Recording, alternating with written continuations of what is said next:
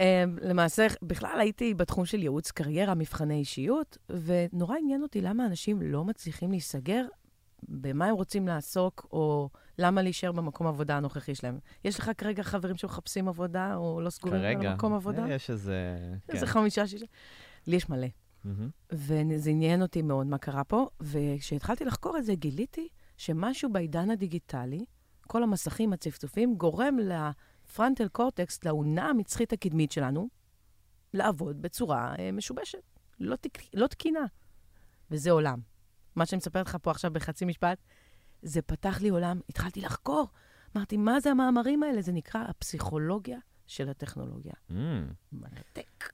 כלומר, את ממש נכנסת לאיך המוח שלנו עובד, ואיך הוא משפיע כן. על הטכ... ממש גיקית של ה... גיקית, עכשיו, אני באה מפסיכולוגיה ופיתוח ארגוני, זה לא שלמדתי מדעי המוח. מהמם. אבל איך, איך היום זה עידן הלמידה העצמית, נכון? כן. התחלתי ללמוד, ממש הסתגרתי בבית חצי שנה, יש עדויות של הדבר הזה. לא יצאתי, רק למדתי וקראתי על איך המוח עובד, ולמה הטכנולוגיה אה, יכולה להפריע לו לעבוד. וואו. והיום אני מרצה על זה, אני מספרת לאנשים איך הם יכולים לשפר את, ה... את עצמם בעצם. שזה אומנות הקשב, ומה שבאנו כן. לדבר עליו היום. כן. אז לפני שנת, שאנחנו ממש נצלול זה היה רק לתוך... פרומו. זה היה פרומו. לפני שאנחנו נצלול, אנחנו... אה, אני אתן לעצמי עבודה קשה, לשים ג'ינגל בין הפאוזה הדרמטית שאנחנו הולכים לעשות, ואנחנו אוקיי. נאכל עוגה בינתיים. אז אה, אנחנו כבר חוזרים עם יעל מן שחר ואומנות הקשב. Futures made of virtue on a Saturday now. Always seem to be gathered by this love we have for useless twisting our new technology. Oh, now there is no sound, for we all live underground.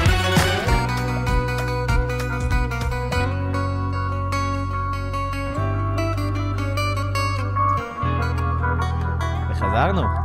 איך כן. הייתה העוגה? אה, תשמע, זה לא טוב הביס פה. הראשון היה יותר טוב, אני חייב להגיד. טוב, אז אה, חזרנו אה, עם יעל מן שחר, אומנות הקשב, פודקאסט של סופר טולס, לעל אנושיות. אז ככה, בואו בוא, בוא נצלול רגע לכל עולם הבעיות. אוקיי. למה בכלל יש לנו בעיה עם קשב בע- בעולם, בעידן המידע? וואו. אמ, אני, אגב, השיחה תהיה חייבת להתחלק לקשב חיצוני וקשב פנימי. Mm. קשב פנימי זה פוקוס. למה יש יותר לאנשים היום בעיה להיות מפוקסים? וקשב חיצוני זה למה לאנשים יש בעיה להיות uh, קשובים, קשובים לספר, קשובים למה שאתה כרגע מדבר איתי. למה? מהמם. ממה אתה רוצה להתחיל? בואו נתחיל עם הפנימי. אז אתה רואה, מה שעשיתי לך עכשיו זה אומנות הקשב. כן. זה נקרא, אה, אם אתה מנהל שיחה עם בן אדם, תנסה לייצר לו choices, כמו שעושה האינטרנט. Engagement. כן. כן. בדיוק, ואז זה מוטיבציה פנימית להקשבה. אתה עכשיו תהיה טיפה יותר קשוב אליי, בגלל שעשיתי לך choices. Mm. אז אני בוחר באפשרות הראשונה. שהיא אה, עכשיו עשיתי לך. קשב פנימי, החזרתי לך את ה-choices. זה פוקוס. אה, זה פוקוס, כן. אני חושבת שהעולם הדיגיטלי, באמת, אני נורא... הייתי בוחרת שוב לחיות פה, להיוולד מחדש, אם הייתי צריכה לבחור תקופה, הייתי בוחרת את העידן הזה, כי יש בו כל כך הרבה choices. אתה, אתה יכול לבחור כל כך הרבה סוגים של uh, תעסוקה וכל כך הרבה סוגים של גלידות. משם מהמם. אני מתחילה, זו האהבה הכי גדולה שלי, גלידות. כמה choices, אבל אתה יודע מה הכי מצחיק? אה, אני קראתי בספר של קבלת החלטות. We love choices, but hate choosing. אנחנו אוהבים את הבחירות, אבל שונאים לקבל החלטות.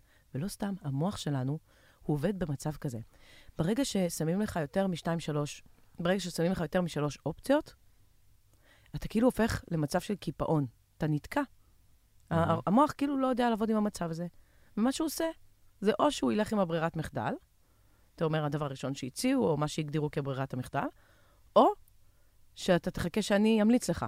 אני אגיד לך, יש לי שוקו, וניל, תות, בננה, טה-טה-טה-טה. אמ, אה, מה את אומרת? אולי שוקו בננה תות זה לא דוגמה טובה, כי יש אנשים שיש להם, הם אנשי השוקו, הם אנשי הווניל. אז אני אתן דוגמה, נגיד, יש לי פצפוצים עם אה, מקופלת, יש לי פצפוצים עם עוגיות, יש לי. פצפוצים עם זה, ויש לי פצפוצים עם זה. אתה תסתכל עליי במבט תקוע. אתה לא יכול לבחור במצב כזה, ולכן... נבחר הכל. יופי. אתה גבר, אתה יכול לעשות לעצמך. אז זה בעיה. אז מה שאני מראה לאנשים זה שנוצר פה מצב, בואו נלך רגע, נסתכל על זה מקרו, אוקיי? אנשים מוקפים ב-choices, מלא בחירות, בכל רגע נתון, והם פשוט קופאים, הם לא באמת מקבלים החלטות. הם מגיעים למקומות עבודה שלהם, למשרות שלהם, בלי שהם באמת קיבלו איזושהי החלטה אקטיבית. היה להם איזשהו רגע של קיפאון, ואז חבר אמר, עזוב, סמוך עליי, לך לשם, לך לשם, מהמם. והלכת. או שפשוט אמרת, טוב, זה, הם היחידים שענו לי, הלכת. לא באמת עשית החלטה. וזה מאוד מאפיין את העידן שאנחנו חיים בו. אז איך עידן הטכנולוגיה, או כל ה... אה, בוא נגיד, אה, ערוצי תקשורת שיש לנו, והאפליקציות שסובבות אותנו, והמכשיר הזה בכיס, שכל הזמן רוטט ורוצה את ה-attention שלנו גם, ומייצר לנו גם uh, choices, איך כל הדבר הזה השפיע? מה השתנה בעולם שזה נראה שאנחנו כל הזמן טיפה עסוקים, כל הזמן טיפה מוטרדים כן. ממשהו, וכמו שקראת אומנות הקשב, נהיה כל כך רלוונטי. כלומר, את סולד uh, אאוט בכל ההרצאות שלך, ואת, uh, תני לי קצת להרים לך, אבל... מבאר שבע כן. ועד חיפה. אבל כל הדבר הזה התפתח כי יש פה איזו בעיה לאנשים, הם מרגישים את זה כבר. כן. אה, הבעיה הגיעה להיות כבר שאין, אין- אף אחד לא מכחיש את זה. כשאני התחלתי, חשבו שאני, לא היה סולד אאוט טיקט. כשאני התחלתי. כי אמרו, מה, אין לי בעיה, אבל- כן. כולנו כבר מרגישים שאנחנו הרבה הרבה פחות קשובים, אה, לא רק, ל, לא רק בעבודה שלנו, גם בחיים האישיים, גם עם הילד שלנו, שהכי נכון. זקוק ל- לקשב של, ש, ש, שלנו בתור social interaction. אז גם לסביבה הפנימית שלנו, גם לסביבה החיצונית, בעבודה מן הסתם היינו, אם היינו יכולים ליצור אימפקט בהרבה פחות אנרגיה, אנחנו צריכים להקדיש הרבה יותר אנרגיה בשביל לייצר משהו משמעותי, נכון. בגלל שאין לנו קשב. אז מה השתנה בעולם? תנסה לחשוב על זה ככה. אם אתה עכשיו, אגב, לשאול שאלה, זה עוד דרך לגייס קשב עכשיו שלך כן. ושל המאזינים. אם אתה עכשיו אה, במצב שאתה טרוד, אתה Mm. קצת בסטרס, לא יודעת, אמרו לך, יש לך איזו בדיקה מדאיגה בבית חולים, אתה בסטרס. זה זמן טוב לקבל החלטה, או לחשוב אה, על רעיון שאתה לחוץ לפני איזה ניתוח או משהו? כנראה שלא. כנראה שלא. מהמם. אה, מה שיודעים היום להגיד זה שכל הצפצופים הדיגיטליים, או גם אם אתה עובד על המחשב ויש לך פושים של מהמם. אה, הודעות, זה מייצר קורטיזול. קורטיזול זה הורמון הדחק, הורמון הדחק, הדחק מייצר המון סטרס. החיים עמוסים גם ככה, תוסיף את זה לכל הסלט. מהמם.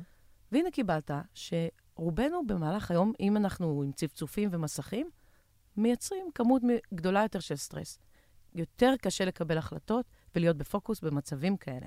שאתה תחת סטרס. כן. למה? ואגב, רוב הסטרס הוא, לדעתי, פחות מורגש אצל האנשים שמקשיבים לנו עכשיו. אז תני לי רגע לעשות לזה framing אוקיי. ליזמות, כי הרבה יזמים, הרבה מייסדים וסטארט-אפיסטים שאני מכיר, לא קוראים לזה סטרס, הם קוראים לזה hustling. את מכירה את ה... hustling. כן, hustling. זה, יש, יש אה, כזה מושג חדש שמנסה לקחת את התחום הזה של סטרס ולתת לו ביטוי הרבה יותר חיובי, שזה נקרא... אהבתי. You need to hustle. כאילו, אתה צריך לדחוף את עצמך קדימה, להיות uh, כמה ש... ככל שתהיה יותר לגמרי. בסטרס, אתה יותר אה. תצליח. ו- כאילו, זה, uh, uh, לדעתי יש איזה גבול דק בין להיות hustler, כאילו... לא יודעת, לדחוף את עצמך קדימה ולהיות בסטרס, אני אפילו לא מצליחה לחשוב אה, איך משפט כזה יעבור באקדמיה, כאילו. כן, אני, אני מניח שזה יותר במובן שיש אולי גבול דק, כמו בהרבה דברים, כמו בין התרגשות ללחץ, נכון? אולי זה כזה, צא מהשאננות שלך, תתחיל ללכת לפגוש אנשים, יאללה, כאילו, כזה יותר. אז, אז כן, אבל האסלינג, אני מדבר על זה שבשביל אה,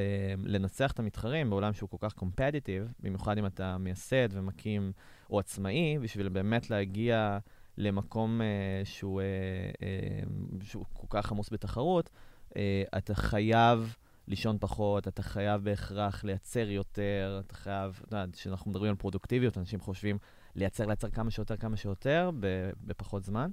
וזה נראה שאנחנו לא תמיד מבדילים בין הגבול הזה של להיות בלחץ, או כן. בין hustling. כאילו, אתה מתאר פה מה זה hustling, ואני מחליפה פה צבעים, אז הם לא רואים, אבל אה, הפכתי מאדום לכחול. hustling, אני מאוד רוצה לקוות שמישהו אי שם שהגה את זה התכוון לאופטימיזציה בחר, של חרדה. זה, מדברים על איזושהי עקומה שמצאו באקדמיה מלפני כבר המון המון שנים, שזה טוב להיות בלחץ לקראת מבחן, זה גורם לך, זה נותן לך דרייב, זה גורם לך ללמוד יותר וכולי. אבל once אתה עובר את נקודת האופטימיזציה, מהמם. אז זה רק מתחיל להשפיע לרעה, ועל זה אני מדברת. רוב, רוב האנשים שאני מראיינת מת, מתארים לי שהם עברו את הנקודה הזאת, ומרוב כבר לחץ, מרוב קורטיזול, הם כבר לא מצליחים ללמוד, הם לא, כבר לא מצליחים להתרכז וכו'. מהמם. זה בעיה. הבנתי. כאילו, לדרבן, וזה זה אחלה, אבל... אז בואו נפרק רגע את הבעיה הזאת. אמ, איך לפני- נשארים בנקודת האופטימל? תשאל, תשאל. איך נשארים שם? איך אתה שואל, אני אסביר. אוקיי. אה, תראה, נקודת האופטימה, זה מה שאני בעצם מנסה להראות לאנשים. היא, היא קיימת, אפשר לה- להישאר בה. זאת אומרת, אה, אגב, אצל כל אחד היא שונה. אני לא יכולה עכשיו לתת למאזינים טיפים לאיך לשמור על נקודת האופטימה שתהיה נכונה לכולם. אז Mhm. אני אנסה להסביר לכם איך המוח עובד. אם למשל אתם אה, עובדים שיש לכם פושים, אתם נותנים לכ- לכל מיני צפצופים להיכנס לכם לחיים, זה ברמה הכי מדעית שיש, מייצר את הורמון הקורטיזול. וזה יכול להגביר לכם את מצב הדחק, הסטרס. זה מה שיגרום לכם לקבל החלטות פחות טובות. אגב, אני אספר לכם סוד. ברגע שהורמון הדחק, הקורטיזול, מגיע לאונה המצחית קדמית, לאזורים של, ה... אני נקרא לזה המוח המפותח החדש, הוא סוג של, במרכאות כפולות, משבית את מערכת הריכוז שלנו. ומה שהוא כן מפעיל, זה את המערכת ריכוז הקדומה. זאת שאומרת לך, fight or flight. מהמם. אתה יושב במשרד, תדמיין את הסיטואציה הזאת. יהיה לך, יהיה קשה, כי אני יודעת שהפושים שלך על שקט, נכון? כן. אוקיי. אבל תדמיין מצב שאתה יושב במשרד, ופתאום אתה מקבל אה, קלינג, אוקיי, ממשיך לעבוד, קלינג, ממשיך לעבוד, קלינג, ככה, כל, כל מיני כאלה. לאט לאט משתחרר לך הורמון הקורטיזול, ואז המוח שלך אומר, טוב, אה, טומי, אה, נראה לי שכדאי שנתחיל להתכונן פה למצבים קצת יותר אבולוציוניים, כמו לברוח, אה, להישאר במקום, מה אתה עכשיו עובד על האימייל הזה? זה מה שקורה בתוך המוח שלך, זה השיח שהמוח מנהל. מהמם. ואז הדרך לפתור את זה... כי מה, כי המוח ראה את זה כסכנה, הוא ראה את זה כן, הוא... אמ, false positive כזה? בדיוק, מהמם. בדיוק. ממש אזעקת שווא. אין לזה שום משמעות אה, לפסיכולוגיה, אבל המוח שלך מקבל את זה כאותות, והוא משחרר, הוא מגיב בקורטיזול. קורטיזול, יש לנו נטייה כן, הוא להישאר גם בדם. עם פחות קורטיזול שאת יודעת, של danger, danger, כאילו משהו שהוא נכון. זה, הוא- הוא במינונים הרבה יותר נמוכים. לרובם, רוב האנשים זה לא אבל יגרום לזוז. עדיין, כן. כן, לא מקסימום תרים את. היד ותלחץ על הכפתור ותראה מי זה, אבל לרובנו זה לא יורגש כמשהו בעייתי, ופה הבעיה. מהמם. זה אנחנו לא הסכנה השקופה. לב, אנחנו לא שמים לב לזה. זה נכון. כמו השמנה, ב- אפשר להגיד. ממש, זה אנחנו עובד... אוכלים, אה.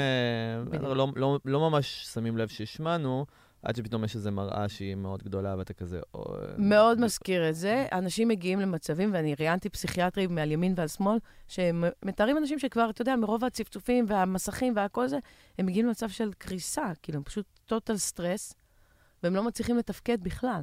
ואני פגשתי רק שבוע שעבר מישהו, אה, שכמובן השאיר אותו בעילום שם, שקיבל, אה, הגיע למצב של דיכאון עמוק עם מכות חשמל. וואו, חד משמעית. למה? היה איזה ש... עכשיו היה במוניציפלי תקופה כזאת של אה, אה, בחירות, והוא היה אוקיי. מאוד מעורב. זה אומר מלא מלא מלא מלא פושים, מלא צפצופים, מלא פייסבוק.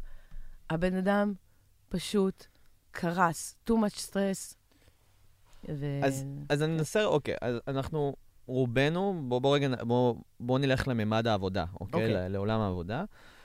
רובנו, זה מרגיש ככה, כי אנחנו שנינו אה, הולכים להרבה ארגונים, ומדברים גם עם ארגונים בשביל, כי יש לנו איזה זיק של רוצה, לח... אנחנו רוצים לחקור כל הזמן כן. מה קורה, כי זה גם מאוד חדש. אה, ואנחנו רואים את המצב הקטסטרופלי בעבודה, בייחוד ב-co-working spaces ובמקומות שבהם אומנות ההקשבה נהיית קצת, אומנות הקשב נהיה קצת אה, אה, יותר, נהיה קצת יותר קשה, נכון? אה, כי יש יותר הזדמנויות להסחות דעת, יותר אנשים... יותר אה, קשה להשיג קשב. בדיוק, יש פה הפרעות גם סביבתיות, כמו מוזיקה, וכל אחד יש לו את הפלייליסט שלו. כן. שם בקולי קולות את אה, דוקטור דריי, או לא יודע מה, ו... וזה נראה שהרבה יותר קשה מפעם. ואגב, במכונות קפה, אגב, שהן חלק גם מה-co-working spaces, שהן עושות נכון. רעש בלתי נסבל.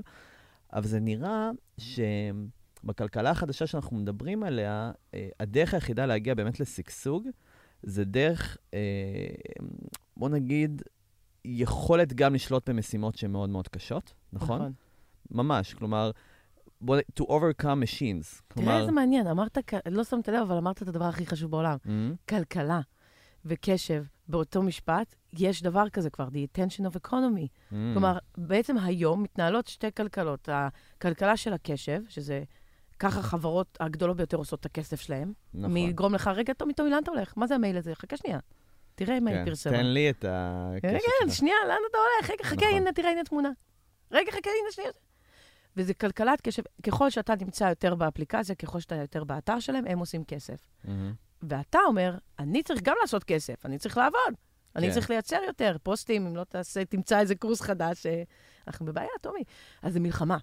וכרגע, כן. לדעתי, מהניתוח שאני עשיתי מהצד, אה, אנחנו יותר אה, מפסידים במלחמה הזאת. אבל, אבל זה, זה נקודה מעניין, כי אם אנחנו מדברים על כלכלה חדשה, שגם מכונות נכנסו כאן לעניין, את יודעת, uh, Machine Learning ובוטים שיכולים להחליף הרבה עבודה של הרבה uh, אנשים, שהעבודה היא, ב, היא דורשת מחשבה קוגניטיבית אולי קצת uh, פחות גבוהה, uh, פחות יצירתית, נכון. נגיד, אז אותן עבודות חוזרות ונשנות. היום הרבה מכונות יכולות להחליף. הרבה נכון. אנשים הולכים לאבד את העבודה שלהם בגלל נכון. שפשוט... אה, אז זה מה שגורם לזה שהכלכלה החדשה נשענת על אנשים בהכרח, שהם יכולים לעשות משימות הרבה יותר מורכבות וקשות, אבל לא רק. נכון. הם גם יכולים לדלבר, היכולת דלבור שלהם, היכולת שלהם ל- לייצר ברמה עילית אה, משימות כאלה שהם יהיו כן. אה, גם מבחינת איכות וגם מבחינת מהירות בצורה מאוד מאוד אה, לגמרי. גבוהה.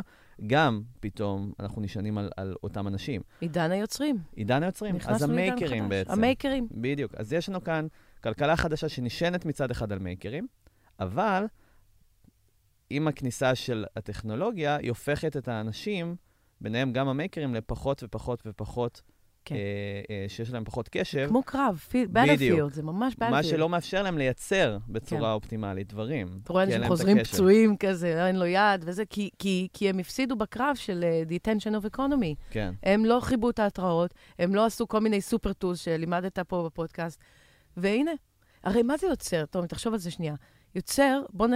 ההגדרה הלשונית של זה, זה בן אדם שמסוגל עכשיו להגיד, טוב, אני חייב להביא את הקורס הבא, איך אני עושה את זה? אני... שנייה, אני נכנס לחדר עכשיו, אני רואה כמה סרטים וזה, מתנתק. פתאום כן. אתה אומר, וואי, קוראים לך, יש לך, אומר, טומי, חמש, מה קורה? צריך להוציא את הילדים, מה, מה, מי מו? וואי, חמש, לא שמתי לב. זה משפט של יוצר. כמה מכם עכשיו, שמאזינים לנו, שמעו את עצמם לאחרונה אומרים, וואי, כבר חמש, יואו, אני לא מאמין. עכשיו, זה יכול להיות שזה קורה לכם כי אתם בסטרס בעבודה והיה לכם מיליון אימיילים וטפסים וזה, אבל זה לא היה... עשיתם עבודה, לא, לא יצירה. כן. מדברת על יצירה, עבדתם על משהו שלכם, אז בעצם, אז, אז זה מוביל אותי כאילו לחשוב שבסוף מי שלא ייצור, יותר to produce, כאילו מי שלא ייצור תוכן או ייצור דברים חדשים, אה, הוא בסוף לא יצמח, הוא לא ישגשג, אפשר להגיד. לדעתי, לא כן. משנה כמה הוא מוכשר, לא משנה כמה סקילים יש לו, לא משנה כמה תארים יש לו. אם בן אדם לא ייצור בכלכלה החדשה הזאת שאנחנו מדברים עליה, הוא לא ישגשג. אם הוא לא יראה את עצמו כיוצר, הוא, כן. הוא אה, חד משמעית. ובגלל שיצירה כל כך קשורה לקשב, זה מוביל אותי לסטייטמנט הבא, ששם אני רוצה שנתחיל. הבסיס ליצירה הוא קשב. הבסיס קשב ליצירה. פנימי, קשב קשב חיצוני. עמוק גם. כי כן. אתה צריך להתחבר גם לאונה השמאלית שלך, גם כן. ל... עוד מעט נדבר על זה, אבל בסוף, אם אנחנו... זה מוביל אותי לעניין הזה שהסקיל הכי גדול של המאה ה-21, זה הדרך שלך לעשות אופטימיזציה לקשב שלך. אז אני אתן לך, אני רוצה להמשיך את מה את שאתה אומר. מסכימה או לא? יותר ממסכימה. אוקיי. אני אתן לך דימוי שאולי גם יעזור, אולי, אולי תשתמש בו, אם כן, תפאדל, מה שנקרא. אה, אם נחזור לבטלפילד, יש כרגע איזושהי מלחמה, אף אחד לא רואה אותה, היא שקופה לגמרי, בין האנשים שמייצרים the attention of economy, שכלומר מייצרים כסף מהקשב שלנו, לבין עצמנו ליצור. ואם כל מה שאתם צריכים לעשות, כמו במלחמה, אה, לשים שכפ"צים, קסדה. חבר'ה, מה קרה? מלחמה הולכים כאילו עם אה, רובה וזהו? לא, זה לא לעניין. תשימו לעצמכם כל מיני מיגונים, שזה הסופר טוס בעיניי, ואז אתם יכולים להמשיך לעשות את מה שאתם עושים ולהיפגע פחות, ולהצליח כן. יותר. הסיכוי Mhm. שלכם לנצח את מנגנוני הבטל, הגנה. כל אז- הדברים האלה. אז, אז בעצם, אז אם אנחנו בעצם מסכימים שזה ה skill של המאה ה-21, ואולי הכי חשוב שבן אדם יכול להקנות לעצמו, בעולם של הרבה רעשים והרבה הסחות דעת, דווקא לייצר לעצמו מנגנון שהוא דווקא. נכנס לעבודה עמוקה ולקשב, monotask. monotasking, אז למה זה לא נלמד בשום מקום? טובי, אתה נוגע בנקודות מדממות. לא, באמת, למה אנחנו, אף אחד לא מלמד רוצה אותנו שנספר לך את סוד? היכולת? כן, סקופ. סקופ. Um, אני עכשיו, כבר במרץ, כל השנה אני עובדת על זה, אבל עכשיו זה רשמי, אני uh, נכנסתי לפיילוט בעירייה עם השיעורים שלי לילדים מכיתות ג', בקרוב זה יהיה אפילו מגן, מהמם. שהם לומדים על הדבר הזה שנקרא מונוטסק, על חשיבות הקשב, על למה בעולם דיגיטלי זה, נקר... זה מצרך נדיר. הם לומדים על מוח. אני, זה קורה, אני תכף אראה לך, שנצא להפסקה או משהו, מהמם. אני אראה לך את התמונות מהשיעור האחרון. וזה מדהים לראות את זה, ועכשיו אנחנו מתחילים להשתלט על, ה, על כל... אבל כולנו, כל הזמן דיברו איתנו על זה, גם... לא, אבל אני ממש אומרת להם, כן. חבר'ה, ת- ת- יש לכם צפצופים, תכבו אותם, ואני מסבירה להם למה. ואז הם מבינים והם מכבים. אז אני מייצר פה דור של ילדים שמבינים שזה battlefield, והם חייבים להיות עם השכפ"צים והקסדות, אם הם רוצים אה, לשרוד יותר זמן. אז מה, מה, מה הגישה שלך לגבי monotasking? זה, זה נלחם הרי ב multitasking, נכון? כן. שזה מושג שהוא יותר, הוא, הוא, הוא הקדים את ה monotasking איכשהו. כן, כי לא היה- תמיד היה. אמרו, בוא, אם, תוך כדי שאתה מכין, עובד על המחשב, מדי פעם, אה, לא יודעת מה. בוא נעשה רגע סדר. יש לי עצבים Mm. שאני שומעת את המילה הזאת, מצטערת, איבדתי פוקוס. multitasking זה ללכת וללעוס מסטיק. למה? כי אתה לא פוגע, אף משימה לא נפגעת. וזו ההגדרה המילונית של multitasking.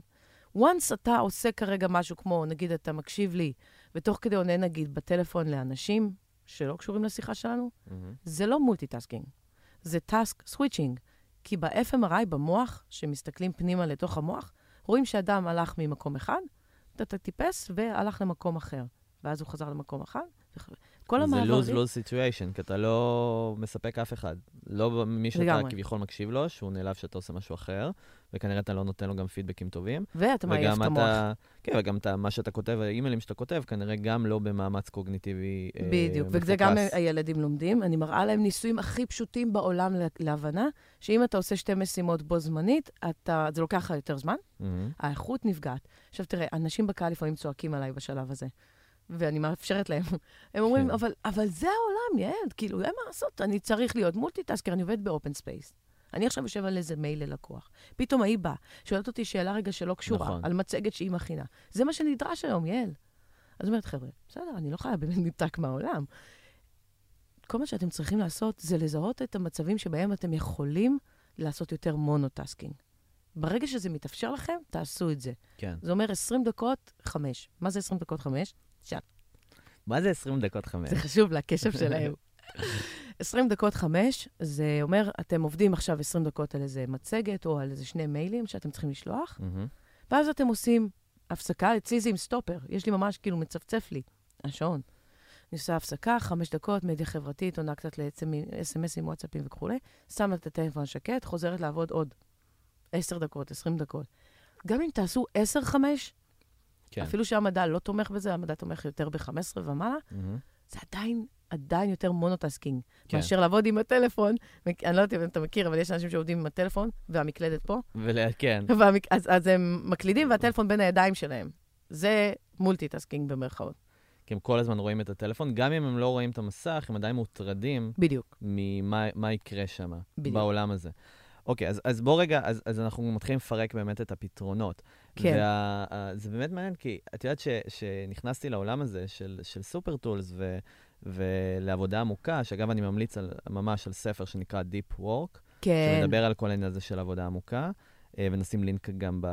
אני ב- מאוד בעד. בשליפים, אני קורא לזה שליפים. זה, השליפים זה, זה סוג של כזה סיכום של כל מה שדיברנו, אה, יופי. ואז יש לינקים חשובים, כי מה, אנחנו נדבר על זה, ואנשים יחפשו בגוגל עכשיו את כל ה... אז תעשו deep work. אז deep work נשים גם קישור לספר, אבל, אבל חשוב לי אה, גם להסביר לאנשים, בנוגע לאמנות הקשב וגם ל deep work, אה, אני הגעתי מעולם הסייבר. עכשיו, בעולם הסייבר הרבה שאלו, על המע... עשינו איזה מערכת אה, סייבר שנכנסת לרכב ובעצם חוסמת אה, הודעות זדוניות שיעברו למכשירים הקריטיים ברכב. לא משנה, הגענו Mm, על הרכב אוקיי. מתקיפות סייבר. והרבה אנשים שאלו, כלומר, גם לקוחות וגם אה, אה, קולגות, אה, האם המערכת הזאת מוגנת ב-100%.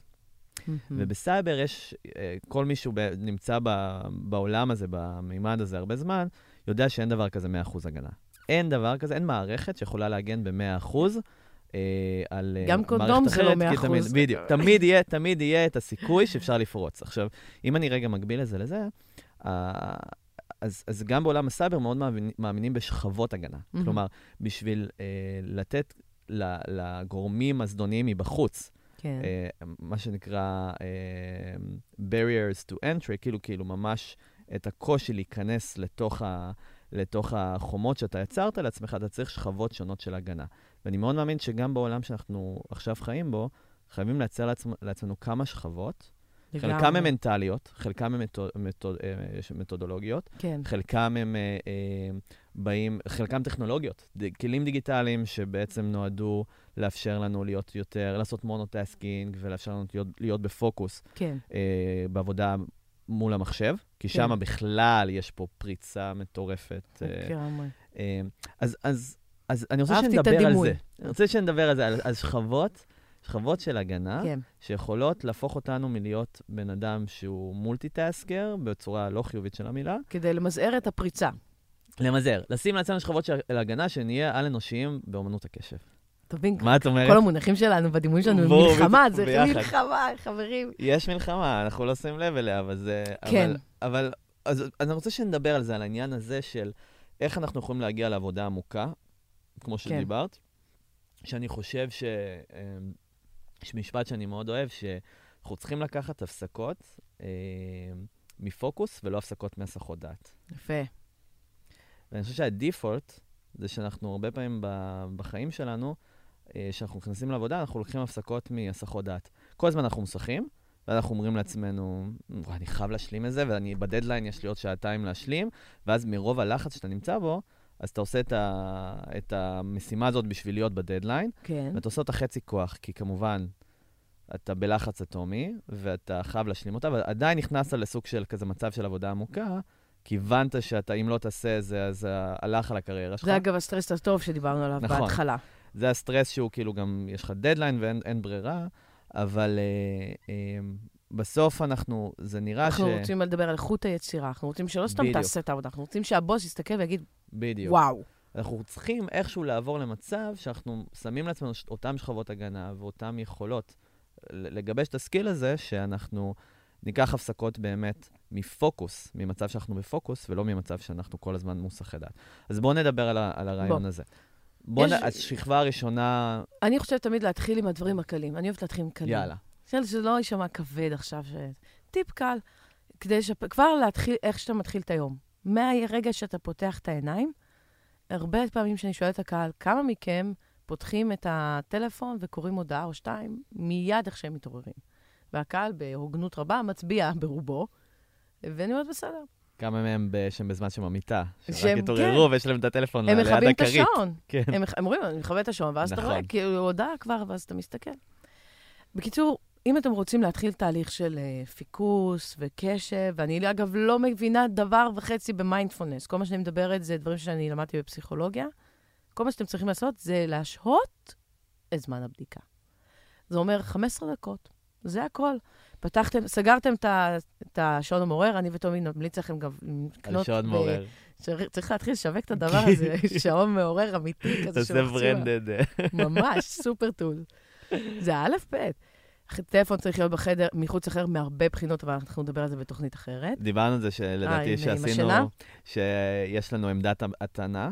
כן, ממש ליצור עמדת הטענה, שזה מחוץ לחדר השינה, שגם בת הזוג, בן הזוג, או לא משנה מי אתם בחדר, שכל ה- בעלי הבית יטעינו באותה עמדת כן. הטענה את הטלפון. קודם כל זה ואז יש לך statement. איפה לשים את זה. זה statement, זה חינוכי בבית, שיש לה טלפון מקום משלו. זה statement לזוגיות. נכון. זה, זה statement גם למוח. המוח, מסתבר, אגב, זה מבוסס מחקר, מה שאני אומרת, הוא, הוא לא עם קריפטונייט בחדר, הוא יודע שהטלפון רחוק ממנו, הוא יותר מצליח להתרכז בשינה מאשר הטלפון ליד הראש.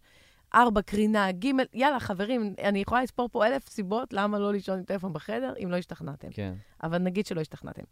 סגרתם את הטלפון שעון מעורר, חכו 15 דקות שלמות עד שאתם בודקים מי התקשר, איזה הודעות שלחו וכולי. למה? כי המוח עובד uh, בצורה מאוד דומה למחשב, אם רוצים לעשות קיצור תולדות המוח. כשאתם מדליקים מחשב, מחשב, גם המשוכללים ביותר, ל- אתה סייבר, אולי אתה יודע יותר טוב ממני, נדלקים, מעלים רגע את התוכנות שלהם, לוקח להם כמה רגעים, מצוין. אותו דבר עם מוח.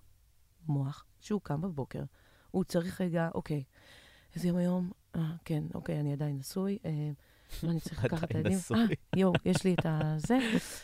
כל הדברים האלה. אוקיי. המוח עושה אפלוד, הוא אומר לעצמו, אגב, את כל זה. אני נשוי, יש לי ילדים, אתה צריך להיזכר כאילו, איפה אתה? זהות, כמו אה, הסרט הזה, איך זה, שהוא מאבד את הזהות שלו. נכון, שכל בוקר מנגן לו כזה, מה הוא? זה המוח אשכרה עושה זה רק במאית השנייה, המוח צריך את זה. תנו לו רגע לעשות את ה upload, שם גם לפעמים מתקבלות החלטות טובות, כמו, נראה לי אני אגיד לטומי שאני אפגש איתו מחר, נראה לי לחוץ היום. מהמם. ההחלטות הטובות האלה קורות ב-15 דקות הראשונות, ואז תפתחו את הטלפון. אני, אגב, היום הגעתי כבר לחצי שעה. כן. הרגע שלא תתבלבלו, אני לא איזה, איזה דיאטנית, אה, תזונה, אה, איך זה נקרא, דיגיטלית. אני אני רוצה, אני רוצה לעשות את זה. אגב, יותר קיצוני. נו. אני רוצה להגיד שאם אתם פותחים את הטלפון דבר ראשון בבוקר, אתם חיים את, הח... את הסדר עדיפויות של מישהו אחר. כן.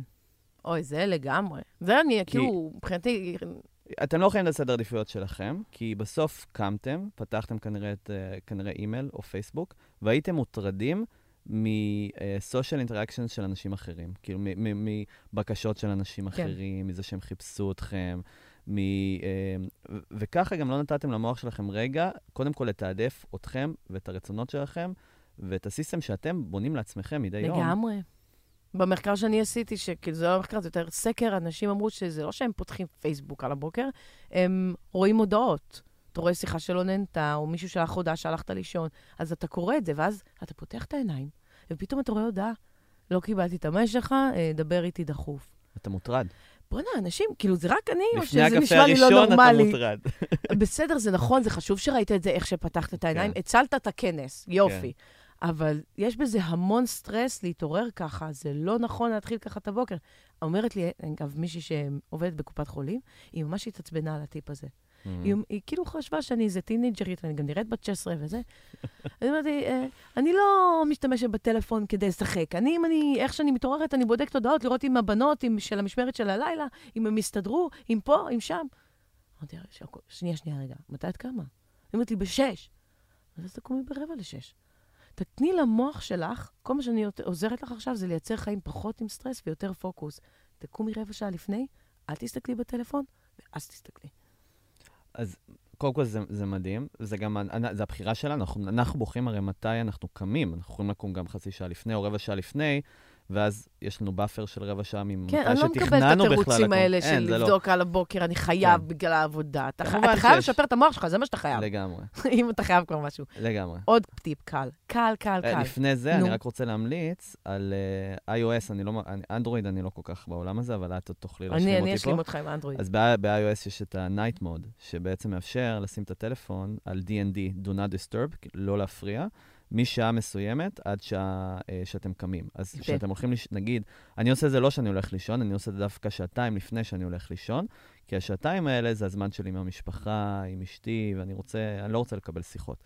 אז אתם יכולים לתכנת את הטלפון נכון. כבר ברמת המערכת, ה-Operation System, שזה משעה, נגיד, תשע עד שעה שש בבוקר, הטלפון לא מפריע לכם בכלל. אני אגב אה, מכירה יועצים זוגיים שנותנים את הטיפים האלה. וואלה. כאילו סופר. טוס, אולי הם היו בסדנה שלך. זה קטע. אז אולי אפילו, אז הייתי אפילו עושה את זה עד שעה שבע, שתוכלו גם לתת לכם לקום. אגב, ו- מישהו רווק, אה, סך הכל באמת נמצא יותר בקבוצת סיכון, מבחינת המלחמה שתיארנו עם מקודם. הקשב, כי יש אה, יותר כן, אופציות. יש יותר אופציה שהוא פשוט יחשוף את עצמו 24-7 לצפצופים כן. והפרעות, ולגמרי. אז בואו נחזור, הפרעתי לך בנקודה השנייה. אוקיי, נקודה שנייה גם, קל. אם אתם עכש- עכשיו, אני וטומי מנהלים שיחה, מעניין לנו, גם אם יהיו רגעים משעממים, עדיין למדנו, השכלנו, נהנינו. אנחנו מסיימים את השיחה, שנינו נקום, ואחד הדברים שיקרו זה מיד, בלי לשים לב אפילו, נבדוק רגע בטלפון, מה קורה. הרי דיברנו שעה, קרו המון דברים. בואו נבדוק רגע, מישהו חיפש אותנו. טעות. כי כל מה שצריך לעשות כדי לאפשר למוח לעבוד טוב יותר, וגם לשפר את היכולת להנאה בחיים, מלשון עם א', זה להשהות את זמן הבדיקה. בחמש, שש דקות, שבע דקות. אל תפסו אותי על הדקה, תבינו את העיקרון. המוח עובד כמו עציץ שמשקים אותו. עכשיו תדמיינו שאני משקה עציץ, יש אפקטים. כן. ואז העציץ מתמלא, ולפני שכל המים מספיקים להיספג, הופ, אתם שופכים את מה שנשאר למעלה. למה? תנו לכל המים רגע להיספג, זה לוקח עוד כמה דקות. אחרי, סיימתם לראות סרט בקולנוע? קומו, תתחילו ללכת לכיוון האוטו, חלילה תדברו עם זה שהגעתם איתו. תגיעו לאוטו, ואז תבדקו את ההודעות. זה קריטי לתהליכים נפשיים. זה קל, ממש נכון שזה מתחבר קל? לגמרי, וזה מתחבר לי גם לאיזה, אה, עשו איזה מחקר, לקחו שלוש קבוצות ונתנו להם, הזרימו להם נוטיפיקציות בטלפון האישי שלהם, לפי אה, ש, אה, שלושה אה, סוג של pattern ים כאלה, דפוסי אה, אה, זמנים. אוקיי. אז לאחד, אה, הקבוצה הראשונה קיבלה נוטיפיקציות מתי שהם הגיעו. כאילו, בטבעי, כמו שיש לנו ביום-יום. אז זה יכול להיות, אה, את יודעת, כזה, כל, אה, כל שעה קיבלו משהו כמו, לדעתי, 20 נוטיפיקציות, שזה בערך הממוצע, משהו כזה. אה, וככה הם, הם רצו לבדוק את רמת הסטרס שלהם, לעומת המספר נוטיפיקציות שהם קיבלו, לפי הדפוס אה, זמן. קבוצה שנייה, אה, חיבו להם בכלל את הנוטיפיקציות. אוקיי. אוקיי. בכלל. אמרו להם, אנחנו הולכים לכבות לכם, אתם לא הולכים, כל היום אתם לא תהיו בכלל התראות. וקבוצה שלישית, אה, נתנו להם שלוש פעמים, בשלוש פעמים ביום, כן. נתנו להם אה, אה, את ה, כל ההתראות שהם קיבלו עד השעה הזאת, נגיד עד שעה 10, הם קיבלו את כל ההתראות שהיו עד השעה הזאת, מהרגע שהם התעוררו. אחרי זה אה, לא היו להם בכלל נוטיפיקציות עד שעה אחת, ובשעה אחת הם קיבלו את כל ההתראות, ב, את יודעת, בבורג כזה, כן. אה, ביחד, ובשעה תשע קיבלו את כל ההתראות שהם הפסידו משעה אחת. ואז ניסו לבדוק את רמת הסטרס. איך זה השפיע בכלל על רמת הסטרס? קבוצה ראשונה אה, הייתה ברמת סטרס מאוד גבוהה. כמו שאנחנו חיים, כן. רמת סטרס שהיא גבוהה. הקבוצה השנייה, מה את חושבת שקרה שכיבו לה את כל הנוטיפיקציות? הייתה הרבה יותר גרועה. אז לא, לא, אז היא הייתה באותו לא. רמת סטרס. אבל הקבוצה שקיבלה רק שלוש פעמים אוקיי. נוטיפיקציות. שזה ב... תכלס כן. ממש bundle, כזה סוג של bundle notifications. היא קיבלה את זה בשעה תשע, קיבלה את זה בשעה אחת, בשעה ת... זה. אה, ירד לה סטרס בעשרות אחוזים. כן, וסטרס אגב הסטרס. מודדים אה, בקורטיזול למי שלא פספס כן. מקודם שדיברנו על זה. וזה מדהים, כי אנחנו יכולים גם איכשהו לשלוט על זה, גם אם זה עדיין לא מוטמע במערכת הפעלה. אה, אפשר לבוא ולהגיד, אני מחכה, כמו שאמרת עכשיו, זה בדיוק אותו דבר. כלומר, אה, תחכו, תעשו השעיה למתי שאתם בודקים כן. את, ה, את הטלפון. אבל זה נורא קשה לעשות השעיה, שאתה, שאתה שומע את הצפצוף. גם אני וגם Mm. אתה, לא משנה כמה זמן אנחנו כבר נטולי התראות, כן. אם נחזיר לרגע את ההתראות, יהיה לנו מאוד קשה להתעלם מהם. זה משהו מאוד אנושי. אז מה אפשר לעשות? ה- הרעיון הוא, אז זה מוביל אותי, אגב, לטיפ הבא שלי, שהוא גם מאוד קל. כל הדיבור הזה שחושבים בעולם כבר על להוריד נוטיפיקציות. אני רוצה לנסות לדבר על זה במקום אחר. מהמם. קודם כל, לא מומלץ לעשות את זה בבת אחת, מסתבר. כאילו, לכבות את הכל וזהו, להישאר עם כלום. מומלץ לעשות את זה, להיכנס לאפליקציה עצמה, ובמקום שבע התראות, להגיד לוואטסאפ, תעשה לי רק תאורה ואיזה אייקון קטן למעלה שמראה לי. כאילו, Mhm. לא, אל תכבו את הכל בבת אחת. אוקיי. מאוד חשוב לעשות את זה בתהליך, היום יודעים את זה. והדבר הנוסף, זה שלמה אנשים לא הולכים להקשיב לטיפ שאני נותנת עכשיו. אני שאלתי דן אריאלי, פרופסור דן אריאלי מקבלת החלטות, למי שלא מכיר, והוא אמר שבעצם הכל עניין של קבלת החלטות. מהמם. האנשים מגיעים למצב, לא, אתה יודע מה, אני אספר להם ניסוי. ואגב, מקודם שסיפרת, רציתי להגיד, לא רציתי לעצור אותך. סיפרת להם את הניסוי המאוד יפה שתיארת פה. מהמם. כל מה שאתה צריך לעשות מבחינת אומנות הקשב, כדי שאנשים יהיו יותר engaged, אתה צריך להגיד, לעשות פאוז ולהגיד, אני אספר לך סיפור קטן על ניסוי שקראתי. אוקיי. ואז אתה מתחיל לספר את הסיפור. המילים האלו, יש להם עוצמה על המוח, שיש על זה הרצאת TED, let me tell you a story. כמה עוצמה יש לעצור רגע? בוא נספר לך סיפור. מהמם. אתה מרגיש את זה? לגמרי. אוקיי. אז בוא נספר לך סיפור. דן אריאלי אומר, אה, יש אה, מחקר שנקרא תרומת איברים. למה יש אנשים, יש מדינות שמוכנות לתרום איברים אחר המוות ב-100% מוכנות, ולמה יש מדינות שבהן אנשים כמעט ולא מוכנים, והן שכנות, גובלות באותו גבול. בדקו, חקרו ומצאו שזה הכל בטופס. כלומר, הטופס של המדינות שבהן רק אה, 4 אחוזים, 6 אחוזים היו מוכנים לתרום, אמר כזה דבר.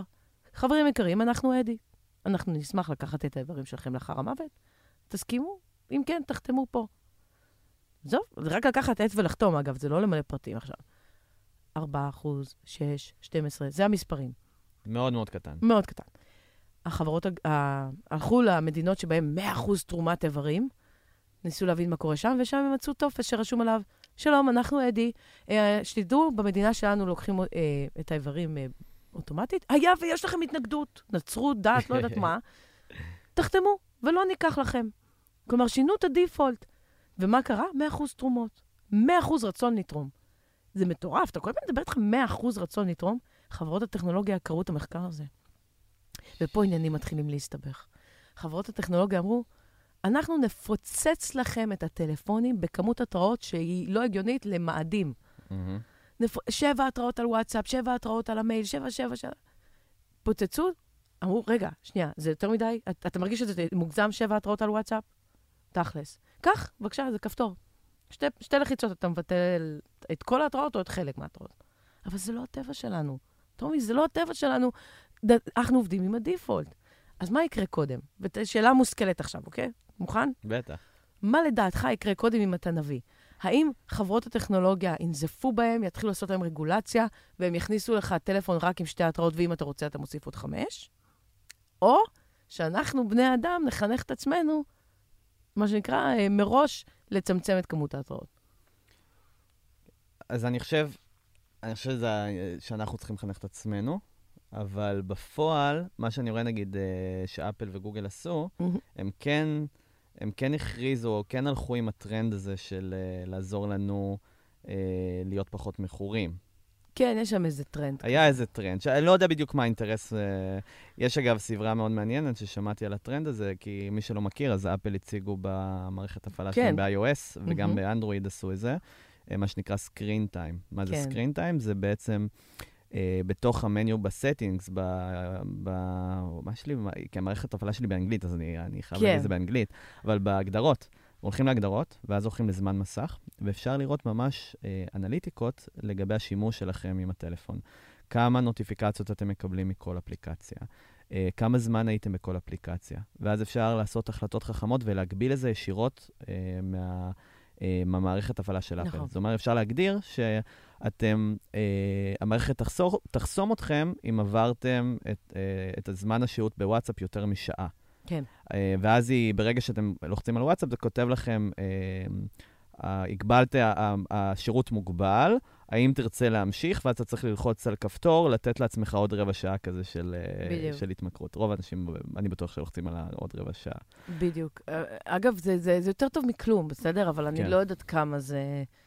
אני לא רוצה להיות סתם פסיבית שלילית כזאת, כן. ששונאת טכנולוגיה, כן? אמרתי בתחילת הפודקאסט שאני מאוד אוהבת את העידן הזה, אבל אז תסמכו מה על לדעתך עצמכם. אפשר לעשות? לחנך אז את שאלתי את? דן אריאלי, אז אמרתי לו, "אז טוב, אז, אז מה, מה עושים? כי אני לא יודעת אם נצליח לגרום לחברות הטכנולוגיה לשחרר, לשנות את הדיפולט. זה גם attention of economy. הם נכון. יפסידו ים כסף אם אנשים יעשו את זה. כן. אז הרעיון הוא אמר, תראי, ברגע שמסבירים לאנשים את הדיפולט, הם יכולים להשתחרר מהכלא הזה של עצמם. כן. אז אז זה מה שאני עושה, זה מה שאני מסבירה לאנשים. מספרת להם את הניסוי. אז אני חושב שאם אם השכבה הראשונה שאנחנו תוקפים אותה, זה באמת העניין הזה של אה, אה, נוטיפיקציות ואיך אנחנו יכולים לחסום טכנולוגיה דרך טכנולוגיה, נכון? בדיוק, כן. אז, אז באופן באמת, ריאלי, ריאלי. מחוברים, בכל זאת. נכון. אז יש לי, יש לי, האמת היא, כמה אה, כזה, אני זוכר שעשינו כזה fireside chat, שכל אחד כזה נתן את כן. הטיפים שלו, של מה הוא עושה עם, ה, עם הטלפון. נכון. איך הופך את הטלפון שלו להיות אה, ללא הסחות דעת. נכון, ו- ויש דרך לעשות את זה. ויש דרך. ואני דוגמא נתתי את ה... יש אה, אה, מה שנקרא דיאטת נוטיפיקציות, שזה סוג של אה, מושג ש- שהטמענו בקהילה של סופר tools, אה, ואמרנו בוא, בוא נעשה ביחד, ממש detox כזה, דיאטה, שכולנו אה, עושים את הכוונונים האלה, את האופטימיזציה, להילחם ב default שאמרת. כן, שבמקום שנקבל uh, מטר שהתראות מ, uh, מאפליקציות שאנחנו לא, כמעט לא משתמשים בהן, וגם לא, לא, ההותרות שלהן לא עוזרות לנו במיוחד ביום-יום, כן. כלומר, הן לא פרודוקטיביות, הן סתם מסיחות את הדעת שלנו. רובם המוחלט, הם המוחלט. לא, הם לא פוש אז- חשובים. בדיוק, אז אמרנו, בוא נעשה, בוא, בוא ניקח כזה איזה שעה, נעבור ביחד על כל ההתראות שיש לנו, כן. ו... ואז אנחנו נוכל לנקות את זה, נוכל להגדיר מחדש את ה... מה שהיה אמור להיות אה, מלכתחילה. בדיוק. וזה נקרא דיאטת ההתראות. אז, אז מה, ש... מה שבעצם אה, אה, כתבתי בפוסט, הראיתי לאנשים מזה. לעשות. כן, מאוד נהנו מזה. אה, אמרתי, תנסו את הדבר הזה כמה, איזה שבוע, שבועיים, תראו איך זה, איך זה עובד לכם, ואז תעשו את ההתאמות. כלומר, אם אתם רוצים להחזיר דברים שהפריעו לכם שלא היו, אז תחזירו. אם אתם רוצים להוריד עוד דברים, אז...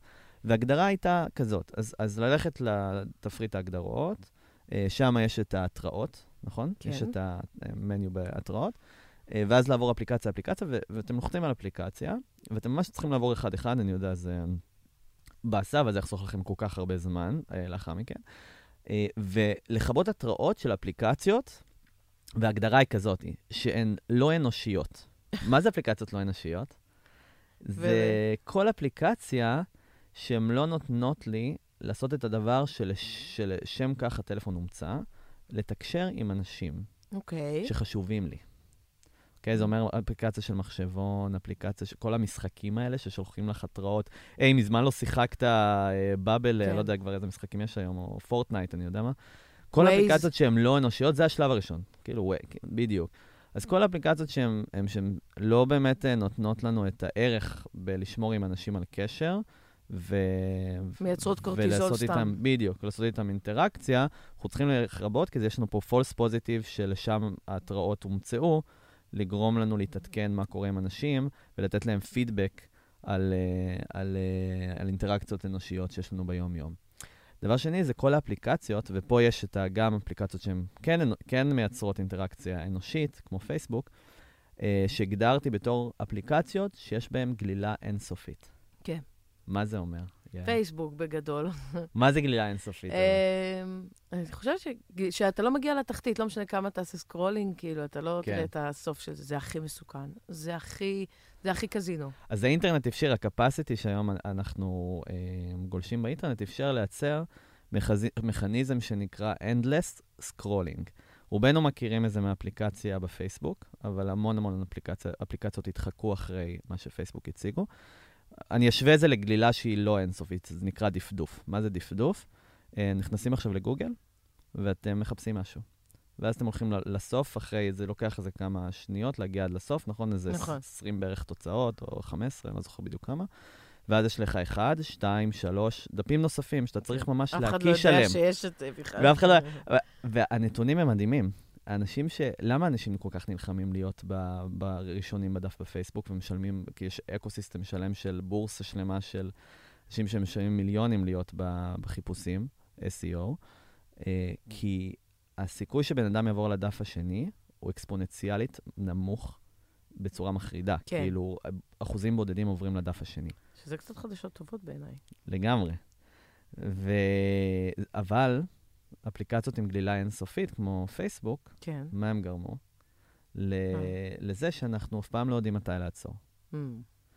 וזה ההתראות שאנחנו צריכים בסוף לזהות, לזהות שהאפליקציה של פייסבוק זו אפליקציה שמשתמשת במכניזם מווגאס ושל slot machine, זה, זה, אה, כזה, את יודעת, מכונות הימורים, כן. ופשוט לכבות את אותם אה, התראות. משם ההשראה, אגב.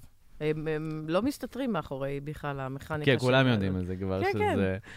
קיבלנו את ההשראה שלנו מקזינואים. הדבר הבא זה באמת לכבות, אחרי שזיהינו את זה ואנחנו מכבים, לא צריך לכבות לגמרי. יש, יש טריק, יש מעקף. להריץ, הש- הש- יש מעקף, ערוץ זמין. בדיוק. עכשיו, יש מעקף לזה, כי אתה אומר, מה, אני כן רוצה בסוף שאשתי, שיהיה לי איזה מקום, אשתי. יהיה לי איזה מקום שאני אוכל לקבל את אותן התראות. אז נגיד, בפייסבוק, אז חשוב לי לקבל כל מיני התראות, נגיד, על הקבוצה, או חשוב לי בגלל שאני מנהל קבוצה בפייסבוק, אז לא רציתי לגמרי לכבות. אבל עשו משהו מאוד יפה במערכת ההפעלה של, אה, של iOS, וגם אני חושב שזה לאנדרואיד נכנס, שהם עשו הם, טייפים, סוגים של התראות. כן, ויש שלושה. יש את המסך הנעילה, מה שנקרא לוק סקרין. כן, יש את המסך, ה- אמ, הבאנרים, נכון? כן, גם באנדרואיד יש את זה. ש- שזה כאילו, הבאנרים זה הכי מסוכן, כי זה פשוט, אה, לא משנה מה אתה עושה בטלפון, זה מצפצף לך, ב, כאילו כמו, כן, כמו שמישהו מקיש ש- לך על הגב, ו... רק אם אתה עובד במוסד, לדעתי, זה חשוב שיהיה לך את זה. כן, pop-up כזה, כזה, ב- לא משנה אם אתה עכשיו קורא כתבה, יהיה לך איזה pop-up, אה, מישהו בוואטסאפ מחפש אותך, או כן. מישהו בפייסבוק אה, תייג אותך בתמונה. זה קילר, או- קילר, קילר, כי אתם יכולים לעבוד עכשיו, להתרכז במשהו ורק להציץ שנייה בשעון, לראות כמה זמן נשאר לכם, ואז הופ, כן. תפס אתכם. לגמרי. ו- וה type השלישי זה ה- אה, מה שנקרא אה, Notification Center, שזה מרכז ההתראות. מרכז ההתראות, אפשר לה- להגיע לזה אם אתם מחליקים אה, מלמעלה על המסך כלפי מטה, ואז אתם רואים את כל ההתראות שפספסתם. עכשיו, כן. אפשר להגדיר שהתראות של אפליקציות יגיעו רק לשם ולא יגיעו לכם כבאנר בכלל. כלומר, מה זה נותן בסוף? הם לא יפריעו לכם ביום-יום, אתם צריכו רק לעשות החלטה פרואקטיבית בשביל להגיע. לאותן התראות. זה הדיפולט שדיברנו עליו, שאתה מחליט, פה, אתה צריך כן. לעשות תנועה כדי לקבל את ה-notifications. ומה לדעתך הדיפולט שאתה מוריד אפליקציה חדשה? הכל. הכל.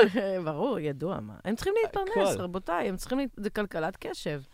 אז אה, זה דיאטת הנוטיפיקציות, לעבור, זה המלחמה. לעשות את עכשיו זה. אתם תחליטו איך אתם רוצים לשפצר את עצמכם. אני אומרת לכם, בלב שלם, בלי לסיים את המחקר שאני עובדת עליו כבר כמה שנים, שככל שתשימו על עצמכם יותר שכפ"צים, יותר קסדות, יותר מגנים, הסיכוי שלכם לשרוד יותר טוב גדל בהתאם. סורי, זו דעתי, גם כן. בלי להוכיח את הטענה עד הסוף. ו... אוקיי, אז, אז יש לנו בעצם אצלי, אגב, זה שכבה- אס.אם.אס, הערוץ השקט. כל מי שמחפש אותי דחוף בהודעה, ויודע שיש מצב זה שאני... גאוני אראה, לשים כזה... הוא שולח לי אס.אם.אס. שזה זה ההגדרה של זה, זה אפליקציה שהיא ghosting, כלומר, לעשות ghosting. מה זה אומר? זה כאילו אפליקציה שהיא כבר אה, אה, במצב של עיר רפאים, כן, נכון? לא קורה שם כלום. אין כבר כלום, כי אף אחד כבר... מי, מי היום שולח אס.אם.אס? זה מדהים, אנחנו כולנו כבר בוואטסאפ. ו- הבנק, אה, פנגו שולחים לי אס.אם.אס. הלוואה 20,000 שקל. אה, מה עוד? אה, תראה איזה יופי, פתחתי עכשיו את הטלפון, אין פה כלום. תראה איזה חלק הוא. תראה אין. לך אה, בד... אה, אין כלום. אדומים בכלל. אני אומר לך, אין כלום, הכל פה חלק, אין פה... ש- כאילו, זה נראה שזה טלפון של אישה בת 90, אוקיי? שלא ו- יודעת להפעיל את ה... ואין לה חברים, ואין לה כן. ביזנס, ואין לה כלום חברים. אני זמית, יש לי, אה, יש לי, אה, עבוד, אני עצמאית בשטח, אני עובדת עם אה, ערוצי טלוויזיה. הטלפון שלי נראה חלק כל רגע אנחנו עושה צילום מסך של. הטלפון חד משמעית. הנה, אני אפילו. עם השעה והכול, אני עשיתי לכם עכשיו צילום מסך, אבל כן. כשאני נכנסת פנימה להודעות, אני רואה מה מחכה לי. וואליק. וגם אז אני יודעת... אבל זה לפחות מתוזמן. את יודעת מתי מתוזמן. את מגיעה לזה, את יודעת שזה יהיה בין, בחלונות, בדיוק. בין בדיוק. לבין. אני עכשיו בחלונות. מדברת איתך, אנחנו נסיים את הסשן, אני אקח לעצמי את החמש דקות אחרי כן. ככה קצת אה, זה, ואז אני אראה אם יש לי מספיק זמן, אני אתיישב ואני אקרא את ההודעות, ואם מישהו מחפש אותי, דחוף, שזה זה עיקרון ממש ממש חשוב. כי. כשהמציאו את ההתראות, זה היה בבלקברי, וזה היה על אימיילים. זה היה ממש אפליקציה של אימיילים, שההתראות נועדו להיות כמו ביפר הזה, כמו כן, לתת לך כלי פרודוקטיבי באמת, אה, לתת attention לדברים שהם חשובים באמת, לאנשים שהכי חשובים בחיים שלך. אבל בעולם של עומס מידע וקוגניטיבי, כולם מייל. חשובים באותה צורה, כולם מקבלים את אותו סאונד, כולם מקבלים את אותה התראה, אם זה הלוואה ב-20,000 שקל, ואם זה אשתך שצריכה שתביא, אתה יודע ש... מה? אני רוצה להגיד את הדבר הכי חשוב שלא אמרנו באמנות הקשב. לפעמים הקטע של זמן מת, זמן שהייה, שעמום, כל הדברים האלה שהולכים ונעלמים מהעולם שלנו, וטוב שכך, אגב, הם דווקא הדברים הכי חשובים לפרודוקטיביות של הפוקוס. אם אתה רוצה לעשות לעצמך יותר תהליך של פוקוס, אתה חייב לוודא שיש לך פעמיים, שלוש ביום זמן מת. Mm. כלומר, זמן שאתה מזמין מעלית, והיא עוד לא הגיעה, ואתה פשוט עומד ומסתכל על הדלתות. זה לא לעצור באמצע היום וללכת לחדר, כמו בגוגל, לעשות שם בחדר שלהם אה, מדיטציה, לא יודעת מה. זה קטנות, שתיים, שלוש דקות במהלך היום, לעצור, לא להוציא את הטלפון, מהמם. ולאפשר לעצמך להיות. מה שיקרה, זה, זה מפרה את האונה המצחית קדמית, זה פשוט... האונה המצחית קדמית זה איפה שנמצא הפוקוס שלנו. פתאום אתם תראו, אחרי שבועיים, ואני מתחייבת, מה שנקרא באחריות מלאה, money back. אחרי שבועיים שאתם מתרגלים את הפעמיים, שלוש ביום לעשות את זה, אתם תתחילו להרגיש שכל פעם שאתם מאפשרים את זה, עולים לכם חידודים, רעיונות, מחשבות, אבל דברים חשובים. וזה מדהים לראות את זה קורה. אני עוקבת אחרי המון המון אנשים שעושים את הזמן המת.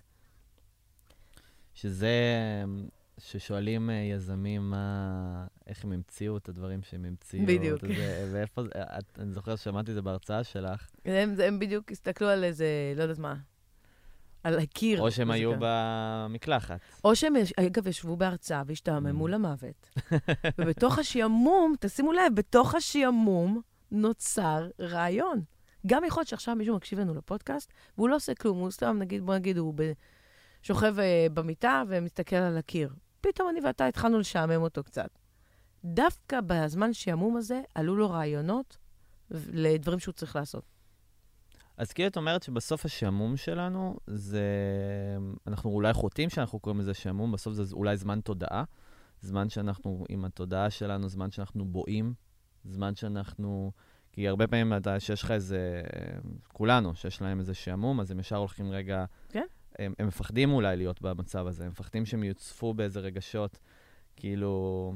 את יודעת, אני פעמים יש לי כזה יותר מדי זמן שאני. כזה סביב משהו, אז אני פתאום כזה שואל את עצמי, למה? למה אני עושה זה? למה זה כן, ככה? ואז עובר אני מגיע- לעצמך. ואז אני מגיע לשאלות של עולם כזה, כאילו, אולי שום דבר בעצם לא, אין לשום דבר משמעות, ואז כאילו יש את הרקע הזה של... כן, סופר טולס, באמת? כן, ואז כזה את הרקע הזה שאולי אנחנו סתם כאילו עושים שום דבר. על זה ו- נאמר יותר מדי זמן מת זה לא טוב. בדיוק. אבל, לא, אני, בגלל זה אני אומרת, תעשו את זה. מפוקח. נכון. בדיוק, תמצאו רגעים שאתם מחכים לחבר, נגיד עכשיו אני יוצאת, וטומי מחכה לפגישה הבאה שלו, נוצר פה איזה כמה דקות, הוא אומר לך, אני בדרך, אני עוד מעט עולה. כן, תירגע, מה יש לך? בדקת הודעות כבר. תשב עם עצמך. כן. מה אתה, כמו כל, כל רגע פנוי, אתה רץ לטלפון, זה לא טוב למוח, וזה מדכא את השימוש, זה מדכא... חבר'ה, בואו בוא נזכר רגע, שנייה, אני חושבת על הסרט של קווין.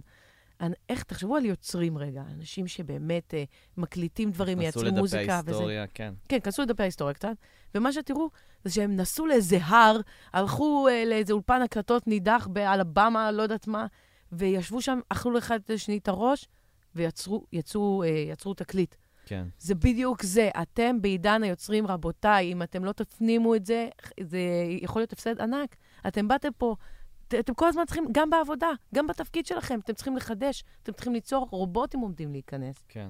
וחשוב להתחיל לאמן את המוח שלנו, להיות מוח יוצר, ומוח שלא נותנים לו להשתעמם, זה לא מוח שיוצר, זהו.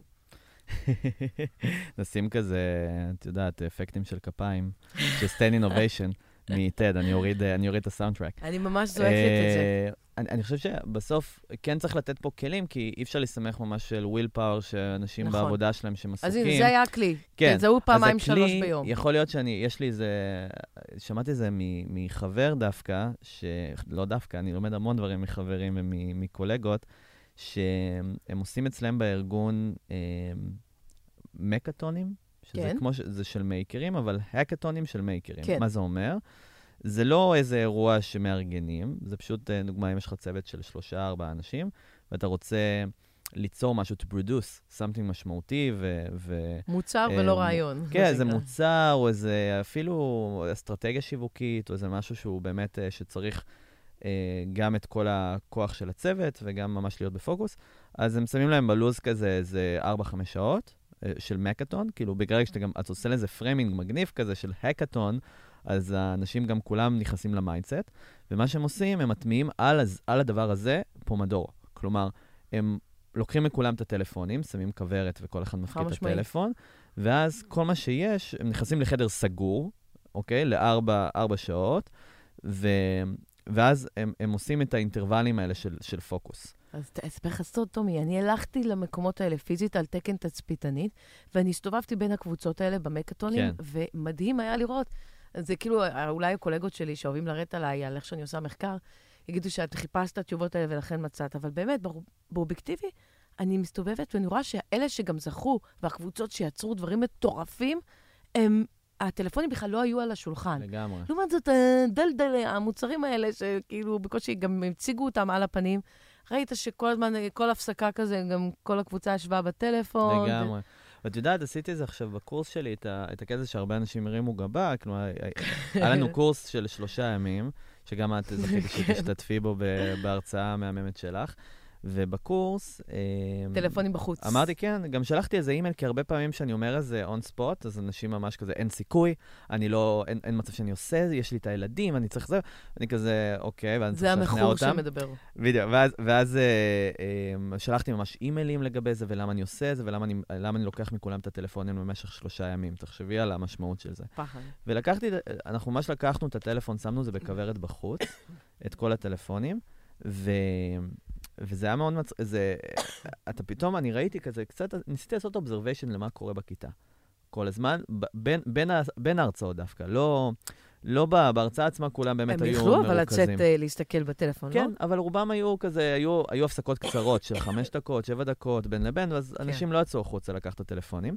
ורציתי לראות מה קורה דווקא בין ההרצאות, כי בהרצאות הם היו באמת מאוד מפוקסים ומאוד engaged, ו, ורציתי דווקא לראות מה קורה בין. ו, ובהתחלה, כשכאילו נגמרה ההרצאה, אז אנשים כזה, כזה היו עם עצמם טיפה, וכזה, ראית שהם ממש משתעממים. אין להם, הם כאילו חיפשו מה, מה לקחת. חלקם כזה שרבטו משהו במחברת. טוב מאוד. ואז אתה רואה כזה, כזה היה ממש שקט, ופתאום כזה מישהו יסתכל על הבן אדם שישב מצד אה, שמאל שלו, אוקיי? הוא מסתכל עליו וכזה, פתאום מתחיל שיחה. זה היה ביום הראשון. פתאום מתחיל שיחה, אומר, אה, אז תגיד, מה אתה חושב על, ה... על הדבר הזה? איך, איפה זה פגש אותך? ואז פתאום רואה, אנשים אשכרה. מדברים. כן, אני גם ראיתי את זה, שאני הגעתי, הם... כולם דיברו, זה. כולם יצרו איזו אינטראקציה אנושית, כי מה היה? היה חסר להם שיהיה להם את האינטראקציה האנושית הזאת בטלפון, אז כולם, בשביל. לכסות על זה, פתאום חזרו לאינטראקציה האנושית בעולם האמיתי. והיא הרבה יותר מפרה, אגב, אם אתה מנסה לייצר עכשיו רעיון ואתה סתם מדבר עם מישהו שיחת אה, כן. מעלית, זה הרבה יותר מפרה את המוח מאשר אה, לת- לתקתק עם מישהו שיחה. ממש, וגם, ואת יודעת, בגלל שעשינו את כל העניין הזה, את הקמפיין הזה שאנחנו מפקידים את הטלפון ונתנו התראה מראש וכולי וכולי, כולם גם אמרו למשפחה שלהם, תקשיבו, כמו כאילו יצאו למילואים, תקשיבו, אני הולך אה, להיות בסופה של ללא טלפונים, אתם צריכים אותי, נתנו מספר חירום. אה, אם אתם צריכים אותי, אז כאילו אני נמצא במצב אחר, אז גם הם הרגישו רגועים כלפי המהלך. אבל זה בניגוד למחקר שהצגת פה מקודם. שמה? לא, אז אני נותנים. אומר, אולי, שצריך לעשות את זה בצורה שהיא הרבה יותר, אה, שנותנת אלטרנטיבה. כי למה אנשים היו לחוצים? כי אמרו, מה, אני לא יודע מי מחפש אותי, אני לא יודע, אין לזה מענה. אבל אם. יש מרכזייה, כמו שנתנו, שמנו מספר חירום, ואמרנו, אם יש משהו דחוף, תיתנו את זה למקורבים שלכם, וכשיש משהו דחוף, פשוט תתקשרו. אה, ואנחנו נדאג להוציא אתכם מה, מהכיתה, ו, ו, ולתת לכם את השיחה, והכל יהיה בסדר. וזה בסוף שבוע, ככה שגם יחסית כן. רגוע בחוץ. בדיוק. ואז אנשים גם היו רגועים, לא היו צריכים בכלל את הטלפונים שלהם. ודווקא החוויה הזאתי, שהיא הייתה סוג של כזה סייד אפקט בכלל של ה... בקורס, כי זה לא היה תוכן, דווקא זה מאוד מאוד, אה, פתאום כזה, כזה כף על הפנים, כי אתה אומר, יואו, אני כן. מבין את המשמעות, מה זה להיות שלושה ימים ללא טלפון, מה זה עושה לי, מה זה עושה ל- לדברים שהצלחתי ללמוד, מה זה עושה לאופטימיזציה שאני חווה ביום-יום, ולאינטראקציות אמיתיות ועמוקות שאני, שאני יכול פתאום להגיע עם אנשים. לגמרי. זה, זה היה מטורף. לא, תקשיב, אנשים... ב- אה, אני, אגב, זו המציאות שלי. כלומר, השלושה ימים שתיארת, אני אומרת, אוקיי, זה נשמע לאנשים קיצוני. אז אני אומרת, אז תראו, אפשר לחיות את זה בפ- בפריסת תשלומים. כל מה שצריך זה טלפון שיש בו אפס צלצולים וערוץ חירום אחד, שאגב, הטלפון שלי תמיד מצלצל, כן? שיהיה ברור לכולם, וה-SMS מצפצף אם uh, יש הודעה.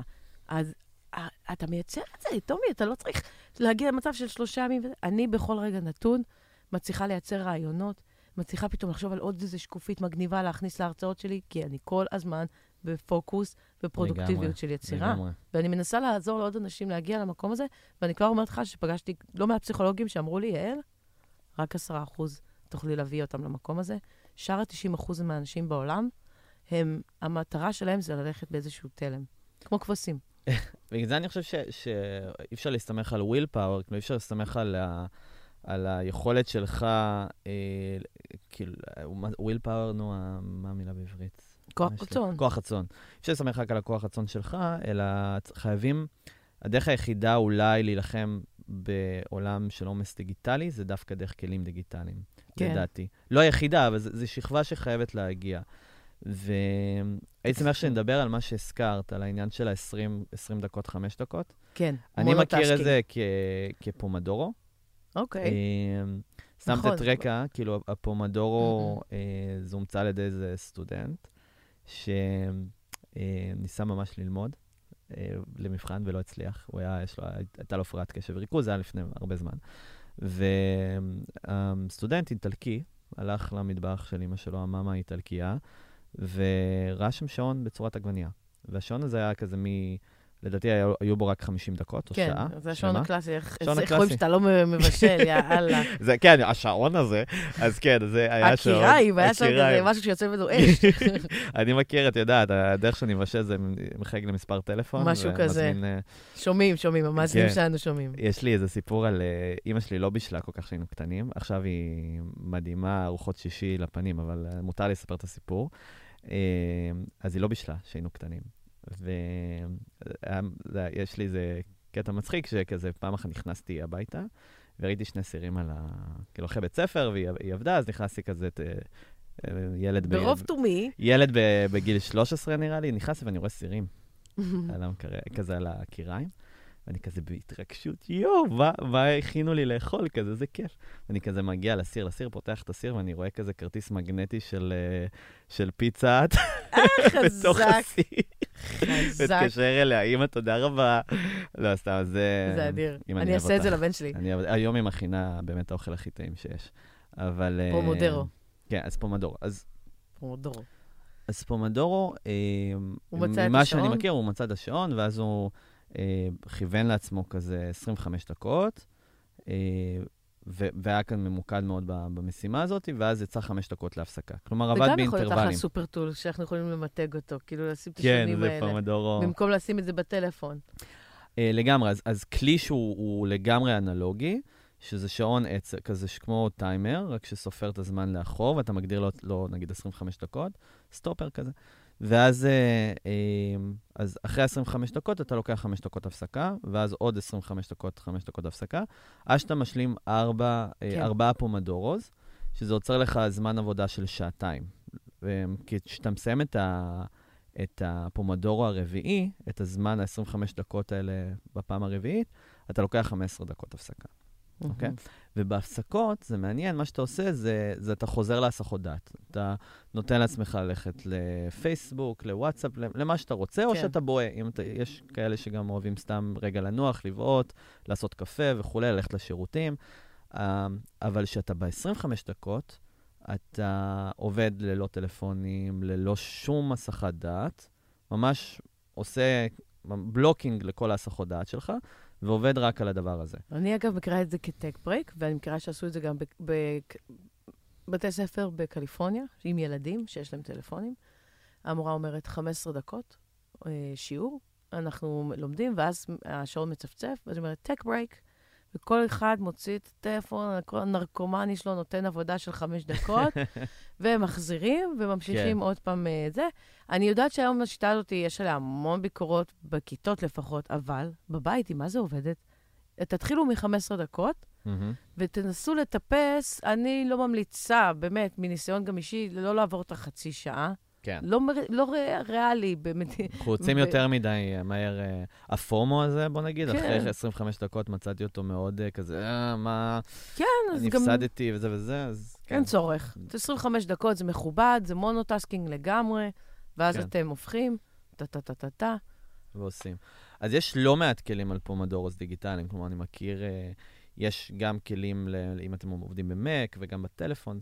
אחד הכלים שאני אישית הכי הכי אוהב, אה, זה כלי שנקרא פורסט, כן. שאפשר להוריד אותו אה, לטלפון, אה, גם iOS, גם אנדרואיד, גם ל, אה, ל, כתוסף, יש תוספים לקרום, לדפדפן. כן, אני מאוד בעד הדבר הזה. אז, אה, אז פורסט, מה שהוא עושה זה, הוא נותן לך לגדל עץ וירטואלי, שזה מאוד חמוד. אה, אתה מגדיר לו כזה כמה זמן אתה רוצה, 25 דקות זה הדיפולט שלי.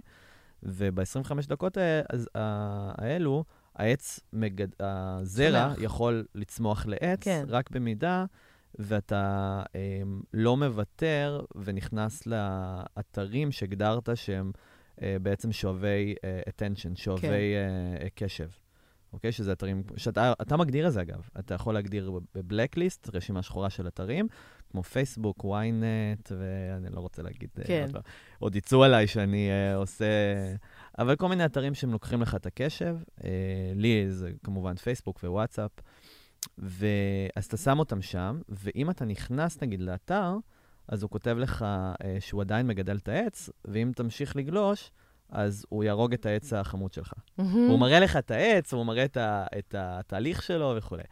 אה, והיה והשלמת את 20, 25 דקות, העץ הזה גדל בגינה, ביער שלך, ואתה יכול לראות אותו, ואתה מקבל נקודות קרמה כאלו. כן, כמו תמגוצ'י כזה. כן, וזה כאילו עיקרון. מאוד נחמדה. ואתה יכול לשים את זה גם בטלפון, ככה שבטלפון אתה שם את זה, ואם יצאת מאפליקציה שמגדלת את העץ, אז הוא גם יקפיץ לך כזה pop-up, ויגיד לך, אתה עומד להרוג את העץ, תחזור מיד ל... ל... לגמרי. לגידול עץ. זה super tool מהסיבה שזה באמת נותן לאנשים את הדבר הזה שהם יכולים להישען עליו. כאילו, סתם להגיד לאנשים באוויר, תשמעו, חבר'ה, יאללה, קחו את עצמכם בידיים, לגמרי. תיכנסו פחות. ו... הנה, תראה, כן. אפילו כלי קטן כזה, חמוד, בלי יותר מדי טררם, עושה את העבודה. לגמרי. ומה שממליץ לצוותים, אפשר לשתף את היער שלך עם צוותים אחרים. אז אתה יכול לגדל אה, ולראות כזה מי אה, בראש הרשימה של, ה, אה, של הגידול עצים. ומה זה. אומר בסוף? זה קורנסי, הגידול עצים זה קורנסי לקשב שלך. וואי, זה, זה... אפשר להמיר את זה לכמה זמן היית בקשב. כאילו, אם גידלת יער שלם, זה אומר שהנה, יש לך פה יער של קשב שהצלחת להצמיח לעצמך. לגמרי, לגמרי. אני, אגב, אנחנו דיברנו רק כל הזמן על הקשב הפנימי שלנו וכמה חשוב להיות בפוקוס, אבל ככה, בנימה של uh, טיפ קטנה, גם קשב חיצוני זה חשוב. מהמם. זאת אומרת שאם אתם מדברים עם אנשים ואתם רוצים לוודא שאתם משאירים אותם קשובים בעידן שבו קשה להקשיב, אה, עדיף ל- לאמץ את האסטרטגיה של storytelling כדרך חיים. עכשיו, storytelling, למי שלא שמע את המונח, זה, זה אומר בעצם, בואו אני אספר לכם את זה ככה. זה ההתחלה של storytelling. להגיד, אה, אני אספר לך משהו, לא להפוך עכשיו לטוביה מספר סיפורים, אבל להגיד הרבה פעמים, בוא אני אתן לך רגע ניסוי קצר. בוא אני אספר לך רגע משהו. להיות יותר מספרי סיפורים. אתם יכולים להציג את עצמכם, או להגיד, המוצר שלנו היום מתעסק אה, בחמש שנים האחרונות בככה וככה, ולכן אנחנו היום טה וטה. ואתם יכולים להתחיל לתת מלא אינפורמציה משעממת ואפורה, או להבין שאתם חיים בעידן דיגיטלי, שבו אנשים מתקשים להקשיב, ולהגיד, אני רוצה לספר לכם קצת בקצרה איך המוצר שלנו עובד. לפני חמש שנים התחלנו להשיק אותו אה, בחו"ל, זה מהמם. כבר נשמע אחרת. אז אתם, כאילו, תהיו פיירים בתוך המערכה, לכולנו קשה להקשיב, כולנו מותשים במלחמה הזאת שתיארנו אותה. כן. תהיו יותר סיפורים, ותראו איך אנשים הופכים להיות יותר קשובים אליכם. זה מדהים שאת אומרת את זה, כי אני... זה, זה משהו, נושן שכזה עולה לי הרבה, במובן זה שכולנו, וראיתי את זה דרך הקורסים ודרך הסדנאות, שאנחנו כולנו רוצ, רוצים ללמוד איך להיות יותר פרודוקטיביים. כן. ושמתי לב ש, אמ, שדווקא כשאתה רוצה ללמד אחרים איך להיות יותר פרודוקטיביים, לעזור לאחרים להיות יותר פרודוקטיביים, יותר מפוקסים, יותר אה, יעילים, מעניינים. אז אתה הופך בעצמך להיות הרבה יותר פרודוקטיבי, אבל גם, לדוגמה, לקולגות שלך. אם, אם תגרום לקולגות שלך להיות יותר אפקטיביים, כן, דרך הפעולות שאתה עושה, אתה תיצור לא רק לעצמך אה, הרבה יעילות, אלא גם הפידבק שתקבל מהם, ובדרך שהם כן, יתפעלו, לגמרי. בעצם זה, זה גם, זה משהו תובנה שבסוף... יפה, זה אה, נקרא קצת אפקט זימברדו בגדול. זה אומר ש-once אתה שם על עצמך מדים של אסיר, אתה תתנהג כמו אסיר. ומתי שאתה שם את ה... מתיישב בכיסא הסטודנט, אתה מתחיל להתנהג כמו סטודנט. מתי הפסקה? נו, יאללה, משעמם. לגמרי. ברגע שאתה שם על עצמך את התפקיד של אני קצת אעזור לצוות שלי להיות יותר פרודוקטיבי, כי שמעתי עכשיו את הפודקאסט ואני מבין כאילו את ההשלכות, אתה לבד הופך להיות הבן אדם היותר פרודוקטיבי הזה. מדהים. לגמרי, ואני, אני, אה, כאילו, זה, זה מה שאמרת מאוד הזכיר לי זה, כי אני חושב שאחת מהדוגמאות שאני נגיד מסתכל על זה, זה על אימיילים, שאנחנו שולחים אימיילים לאנשים. כן. והרבה פעמים האימיילים האלה הם, הם, הם סוג של משימות שאנחנו רוצים שאחרים יעשו, אוקיי. נכון? שאת הולכת איזה כן, אימייל, הגיוני. נגיד, אני הזמנתי אותך עכשיו לפודקאסט, אז זה כזה נכון. סוג של המשימה. היה שם היית משימות. צריכה לשים את זה בקלנדר, היית צריכה כאילו לשים... אה, אה, היית צריכה לחשוב מה אני הולכת ל- לדבר, כל מיני דברים כאלה. זה סוג של משימה שנכנסה לך, ל, אני מקווה, לרשימת אה, מטלות. רגע, חכה, אני אקרא את המייל. ואחד מהדברים שאני מנסה לחשוב, שאני שולח אימיילים לאנשים, זה האם עזרתי להם להיות יותר פרודוקטיביים באימייל הזה. וואו, אה, איזה מחשבה, איך לעזאזל אתה עושה את זה? אז, אז לא רק בעניין של education, של כזה אם נתתי להם תוכן טוב באימייל, אלא גם בעניין שאם הצלחתי לעזור להם לקנברט, להמיר את האימייל למשימה. אוקיי? אוקיי. בדרך כלל אימייל שאתה שולח אותו, אז יש לך כזה את הפסקת... אה, זה נשמע לי נורא מעייף להיות טומי. לא, זה, זה, זה, לא, אני דווקא חושב שזה העניין הזה שזה באמת הופך אותך ליותר אה, אה. פרודוקטיבי בעצמך, כי נגיד שלחתי אימייל מסוים, ש... אמ, ואחד מהדברים שראיתי נגיד באימייל הזה, אמ, שתמיד יש את הפסקה שזה FYI כזה. נגיד הפסקת, את יודעת, אה, רקע וכמה פודקאסט, אה, סתם שלחתי לך, אז כמה פודקאסט, אה, כמה השמעות יש לפודקאסט, ו... ו... ומה אנחנו עושים שם, כל מיני FYI כאלה. יש אוקיי. מלא FYI, for your information כזה. כן. ליד- לידיעתך, ואז מלל, מלל, מלל, מלל, מלל, תוכן.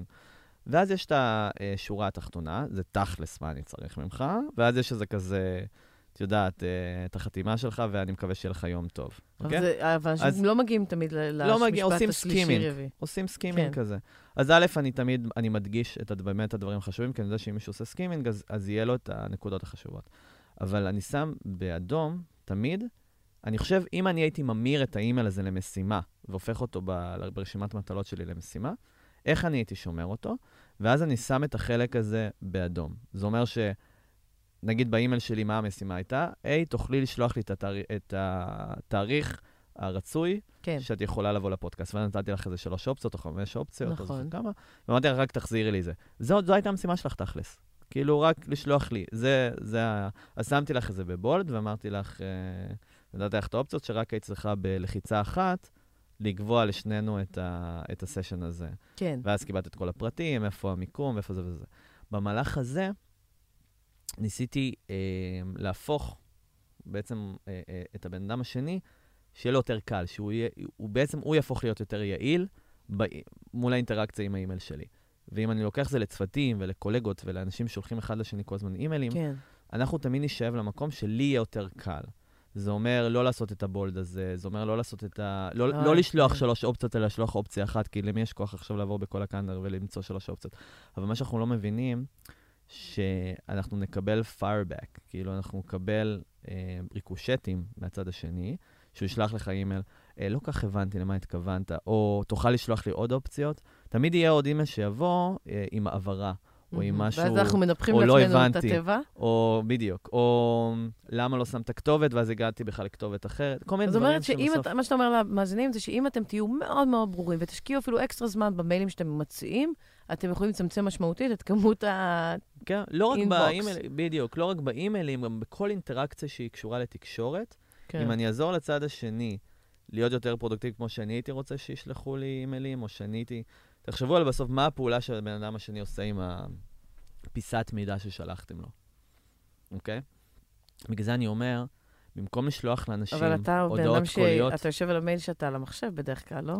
מחשב, או... כן, גם בטלפון. אני לא קורא כמעט מיילים בטלפון. בגלל זה. אבל, אבל- אם האוכלוסייה הקרובה קוראת מיילים בטלפון, או מייצרת מיילים מהטלפון, אז אנחנו בבעיה, כי אז מאוד... קודם כל זה נורא, אתה כזה לא... כן, אל תעשו את זה. זה האלף-בית, כן. אגב. לא עושים מיילים מטלפון. לגמרי. גם לא... אה, עדיף גם לא לקרוא, אבל אה, אם יש לכם מספיק אה, זמן מחשב. אני יכולה לחשוב, אגב, על 20 סיבות, מרפואה של עיניים ועד הפרוד... מה שעכשיו תיארת, שזה כל כך חשוב, לעשות בולדים ולסמן ולחשוב יותר טוב.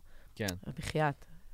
ולגמרי, ואני חושב שה... ה- פעם, פעם ש... למה הגעתי לתובנה הזאת, אגב? כי שוואטסאפ שחררו את הפיצ'ר שלהם, שמאפשר לכל בן אדם לשלוח הודעה קולית, מכירה את זה? את ה... ראיתי כמה הדבר הזה הפך להיות פופולרי. בעוד זה הדבר הכי לא פרודוקטיבי שקיים באינטראקציה כן, אנושית, כי הוא פרודוקטיבי רק ל- לצד אחד. נכון. פרודוקטיבי למי ששולח את ההודעה, כי הוא בקלות יכול להקליט משהו, ואתה ו- בקלות צריך לשבת להקליט. ולהקשיב. ואני בקלות צריך להפוך להיות משקלט מ-8200, להקשיב, להוציא מידע. אה, ופעם אחת מישהו באמת שלח לי תיאום פגישה, נתן לי שלוש אופציות, כי הוא, כי הוא קרא את הפוסטים שלי וידע ש... ואז אה, נתן לי שלוש אופציות בהודעה קולית. והייתי צריך ממש לשבת, להקשיב את האופציות שהוא שלח, לרשום אותן על דף, ללכת לקלנדר שלי ולהבין מתי אני אמור להיפגש איתו. ואז אני אומר, הנה, זה בדיוק העניין שאנחנו תמיד נהיה עם, בפרודוקטיביות אגואיסטים כלפי עצמנו. מה כן. שלנו יותר קל באינטראקציות עם טכנולוגיה. אבל שם זה אה, הולך, לדעתי. אנשים הולכים ויותר אה, מתמכרים לקיצורי דרך, ועצלות זה משהו שמאוד יפניין את העתיד נכון. האנושי. בעידן שבו אתה לא צריך להזמין, רחפן מביא לך את האוכל. ועצלות זה טוב, אבל אני אומר, תחשבו שאם תיקחו איזה צעד אחד, שהוא קצת לחשיבה רק, של איך הבן אדם השני גם הופך להיות יותר פרודוקטיביות, פרודוקטיבי, אתם דווקא תייצרו לכם פחות עבודה. כן, חד משמעית. ואם במקום לשלוח הודעה קולית כזאת, ללחוץ על הכפתור, תלחצו קצת למטה, יש אייקון של, גם של, גם של אה, אה, מיקרופון, אוקיי? כשאתם לוחצים עליו, אתם מקליטים הודעה קולית, אבל זה הופך לטקסט. כן, שזה הכי טוב, זה באמת. זה מדהים. ואם תגידו. גם סימן שאלה, בקול שלכם, זה יהפוך לסימן שאלה. ופשוט קצת למטה, זה הכל. ואז הבן אדם השני מקבל טקסט, שאם הוא נמצא בפגישה, אם הוא נמצא בלא יודע מה, הוא ש... לא צריך להקשיב להודעה שלכם. או שהורידו את אפליקציית תכתוב אחי. מה זה? שזה אומר, אה, אתה מסמן, בוא נראה, בטוח יש לי הודעות קוליות. הנה, בבקשה, בת דודה שלי השאירה לי הודעה קולית. בוא נסמן, אני עכשיו איתך. אני לא אוקיי, אני רואה את יכולה... האפליקציה. כן, תתאר להם. יעל עכשיו כן, מראה לי כזה את ממש את האפליקציה בוואטסאפ, היא לוחצת על ההודעה הקולית שהיא קיבלה. בדיוק, ואני רושמת, יש לי פה אפליקציה שהורדתי שנקראת תכתוב אחי, היא מתלבשת תכתוב על הוואטסאפ. אחי. בעברית, Like תכתוב אחי. write my brother, אוקיי. כן, אבל רושמים את זה בעברית. תכתוב אחי. אז מורידים לוח- את זה מהגוגל פליי? כן. אוקיי, ואז את לוחצת שנייה, על אה, רגע. פתח. אה, אה, שנייה, זה אומר, אה, אני טוענת... ואז זה מתמלל את זה בשבילך. זה פשוט מתמלל לי, oh my god. כי אני לא יכולה להקשיב. ונותן לך פרסומת. יואו, וואו, זה mind blowing. זה mind blowing. אז לא, אז יש לי משהו יותר טוב, חכה רגע, יש לי משהו יותר... זה ממש. תמלל לה את, כי היא פתחה את ההודעה הקולית, עשתה שיתוף, ואז זה תמלל לה את כל ההודעה הקולית עכשיו. נכון, אבל בגלל שאני לא יכולה להתייחס באמת להודעה, אגב, היא אין לא את זה רואה שקרה... לצערי ל-iOS, היא לא רואה, אז אני מצטער למי שבאפל. אני לא יודעת, אתה אין בטוח? את זה, כן, כן. אין את תחזור זה. זין. לא, כי זה... מגיע לכם. אוקיי. רגע, עכשיו, היא לא רואה, אגב, אם אני שומע, היא, השתמשתי בתכתוב אחי, אז מבחינתה לא שמעתי את ההודעה הקולית. אוקיי. זה גם חשוב שתדעו, לטוב ולרע. אבל אני, בעצם יש אנשים שמשאירים לי הודעות קוליות שאורכן כ-50 שניות. מהמם. זכותם. אני לוחצת לחיצה ארוכה, ואני לוחצת על עוד uh, כפתור נוסף שהוספתי לעצמי, שנקרא Talk Faster.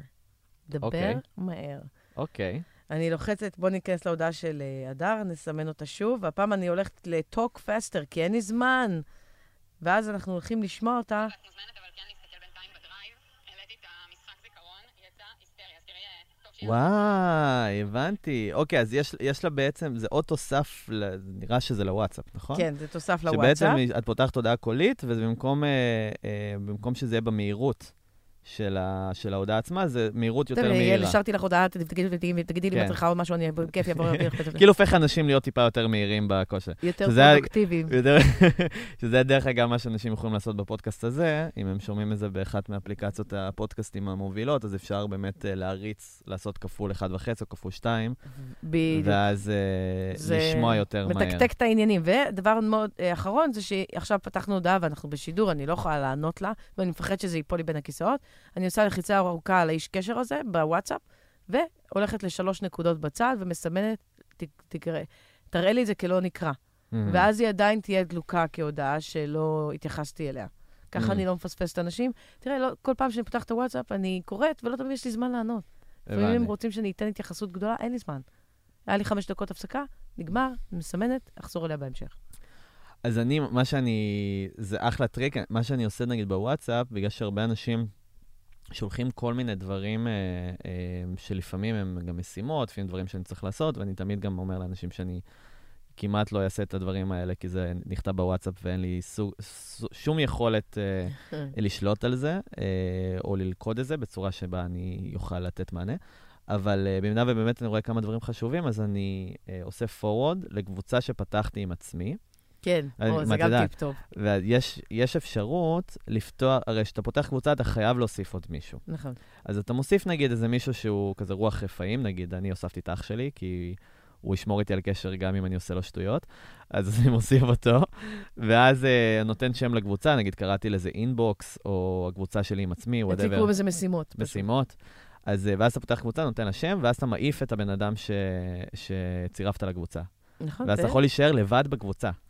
זה נכון? המקום שאני הכי מכורה אליו כן. ever. אני כל פעם שאני נזכרת במשהו, אני פותחת את זה, אני מקליטה לעצמי הודעה, או רושמת לעצמי תזכורת. שזה מגניב, כי אם אנחנו כבר גם ככה משתמשים בוואטסאפ, הרי וואטסאפ בדיוק. לרובנו, אה, אני אומר של-90% מהאנשים, זו אפליקציה שהיא הכי הרבה בשימוש בדיוק. בטלפון שלנו, אה, בצורה רדיקלית. כלומר, עשרות אחוזים יותר מכל, מכל אפליקציה אחרת, אז אם גם ככה אנחנו נכנסים אליה הרבה, אז אה, אם נשים שם תיקייה שהיא גם תהיה כזאת אה, פרודוקטיבית, כזה כן. קבוצה שבה אנחנו רואים את המשימות שלנו, מזכירים לנו דברים, אז זה אחלה דרך to uh, hack the system, מה שנקרא. אוי, לגמרי. אז אה, שם אני נגיד עושה forward ומעביר כל מיני דברים שהם יותר משימתיים, או שאני צריך לזכור שאחרים כתבו לי וכולי, ואני זה שם יותר טוב הערות. מהרשימקול הזה שנמצא קצת מאחורה, והוא עצוב כזה. כן. לדעתי זה יותר זמין, יותר נגיש. אגב, יש לי עוד טיפ בשבילם איך לשפר את המיילים שלהם לפרודוקטיביות. אוקיי, יאללה, אולי נחדש גם לך. יאללה. אה, זה נקרא לבטל את הפתיח.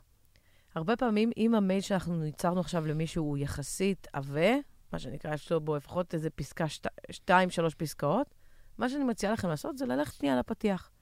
אח- אחרי שרשמתם היי טומי, כל מה שבא אחרי זה, תבדקו אם יש לכם אפשרות רגע שנייה להעלים את זה, לגזור את זה, Mm. לעשות איזה cut. תנסו. למה? למה? מה ש... ברגע שאתה עושה cut ל-היי טומי, אה, כן, קראתי את המייל שלך, קודם כל תודה רבה על ההזמנה, אני אשמח להגיע לפודקאסט, אה, גם מאוד, נהניתי בקורס שלך, וטה-טה-טה-טה, וטה-טה-טה-טה, וטה-טה-טה-טה, ואז הפסקה השנייה זה, הנה מה שאני חושבת שאנחנו צריכים לעשות בפודקאסט. אני חושבת שהכי חשוב שהמאזינים ידעו שאתה... פתאום אני מתחילה מהאמצע כזה. Mm, את הקשב שלנו, בדומה ל storytelling, זה מושך ושואב. אז אני אקרא את ה... אתה תקרא עכשיו את המייל שלי בעניין רב יותר במצב הזה. את כל הנימוסים אני שמה בסוף. את Mm. כל ה...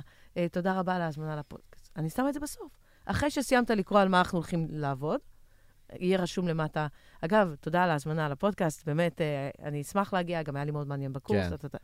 זאת אומרת שבדרך כלל אנחנו נתחיל באופן טבעי בפלאף, כזה נו, בפלאף. בדיוק כזה, כי אנחנו אוהבים את האינטראקציה האנושית, אז אנחנו מאוד נתחיל מנומס. בסמול טוק, כאילו נכניס ב... תודה רבה, וזה זה זה, ואיזה, שיהיה לך, אני מקווה שהכל, שאתה מרגיש טוב, וזה זה. בדיוק. ובעוד, אנשים דווקא מצפים לקרוא את התכלס. באמנות נכון? הקשב אני מלמדת אנשים שאני חושבת שמבלי ששמנו לב, רובנו הפכנו לאנטי-פתיח. זה בא לידי ביטוי בטלוויזיה. אני לא חושבת שאתה תסכים איתי, אין פתיח יותר לסדרות. נכון, גם בנטפליקס יש כפתור שאתה יכול לדלג על הפתיח, נכון. ולאף אחד זה לא חסר. כלומר, אף אחד לא מתחיל לראות טלוויזיה ואומר, אה, מה זה? למה אתה התוכנית כבר יש... אה, מכיר, רגיל, כאילו זה... כן, זה בא לך טוב.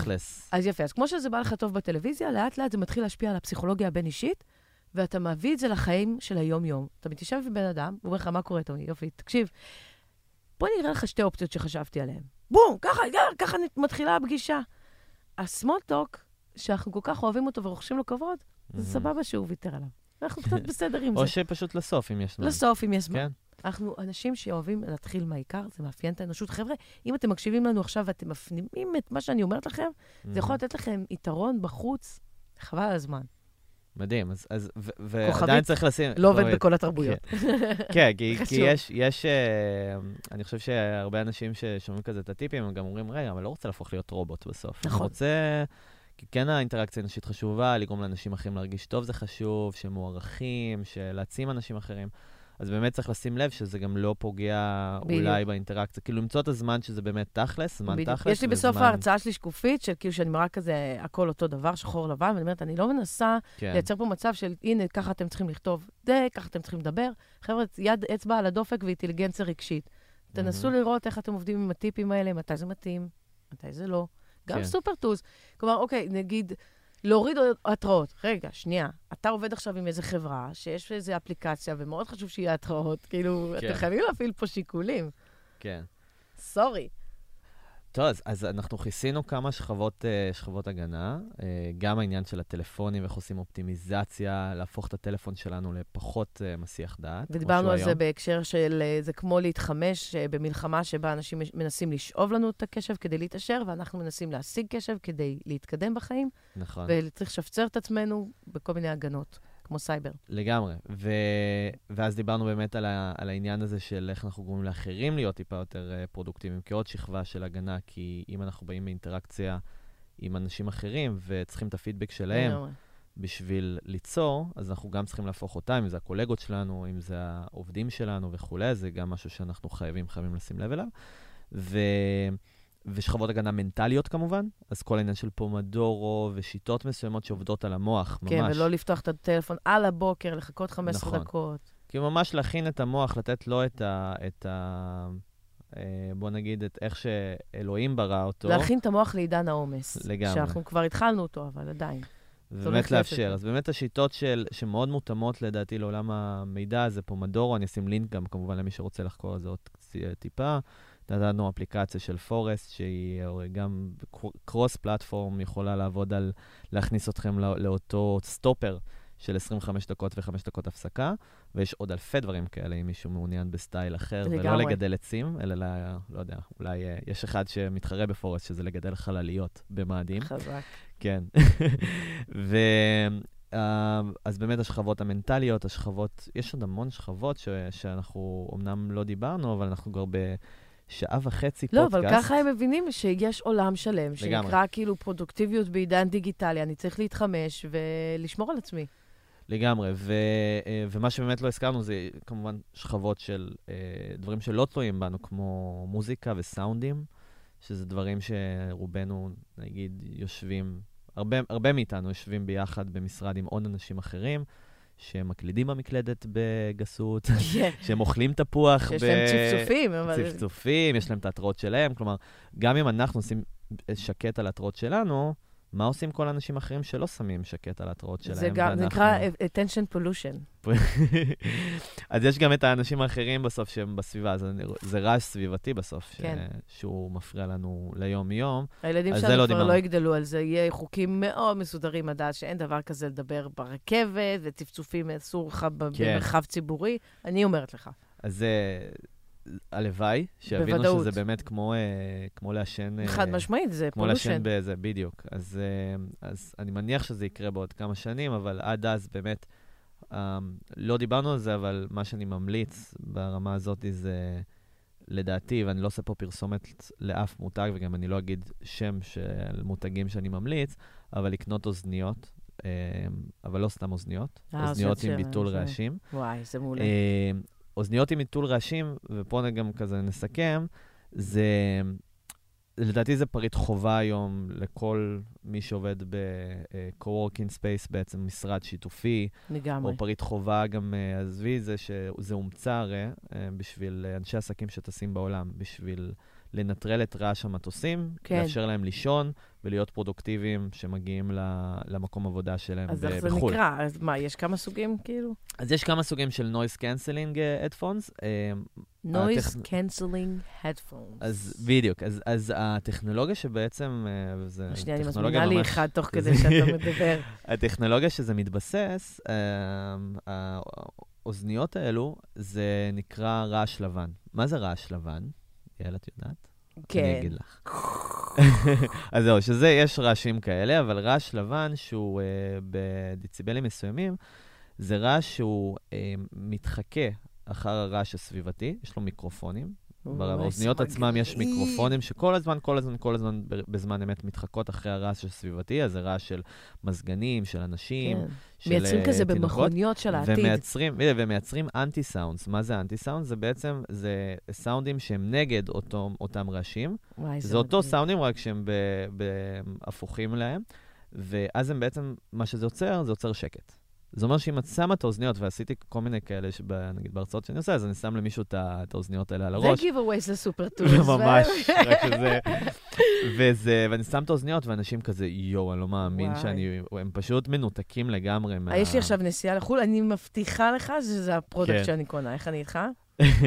עכשיו, מה שזה, מה שזה נותן לעשות, זה נותן לשים על גבי, על גבי האוזניות האלה גם סאונדים, לשלוט על הסאונדים. זה אומר שאתה יכול לשלוט דרך אפליקציה איזה סאונדים אתה מאפשר. נגיד אם אתה רוכב על אופניים, אתה עדיין אה, רוצה. לשמוע סאונדים של מכוניות וסאונדים של uh, צפירות ו- וסכנה.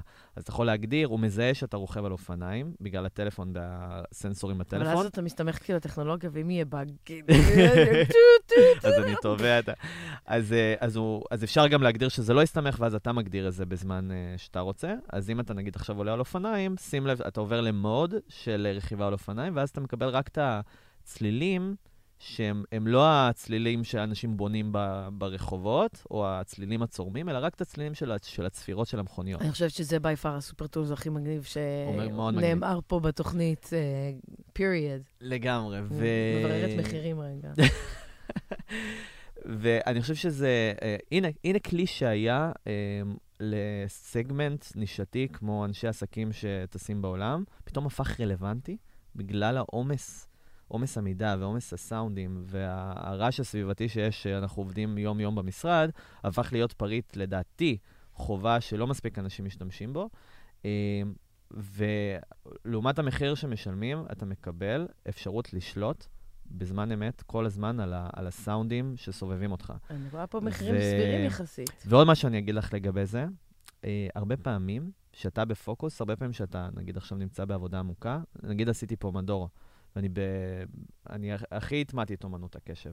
ואני יושב בעבודה, ואני שם, את יודעת, אני כזה, שם, שם לי טיימר במחשב, פתאום מישהו יכול לבוא אליך כזה, את יודעת, כזה, היי, יעל, יש לך כמה דקות כן, בשבילי? הגיוני. או שומעת, יש לי איזה שאלה, את מכירה את השאלות האלה שנזרקות ב- לא, במשרד? לי- אני יושבת עם חברים והם פשוט כזה, אתה יודע, נשענים אחורה וכזה אומרים, את ראית שעידן שלח את המייל הזה? אני כזה, כן, כן, ראיתי, ואני חוזרת לעבוד.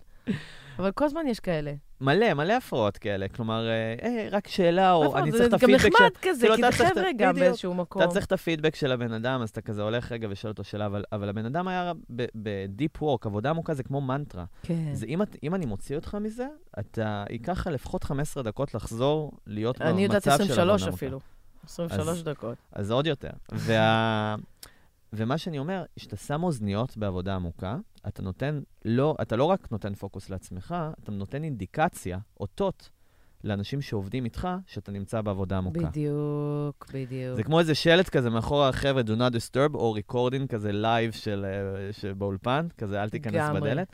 אז כאילו זה עוד איזה, לדעתי, שכבת הגנה. אפשר גם לשים מדבקה קטנה, do not disturb. כן.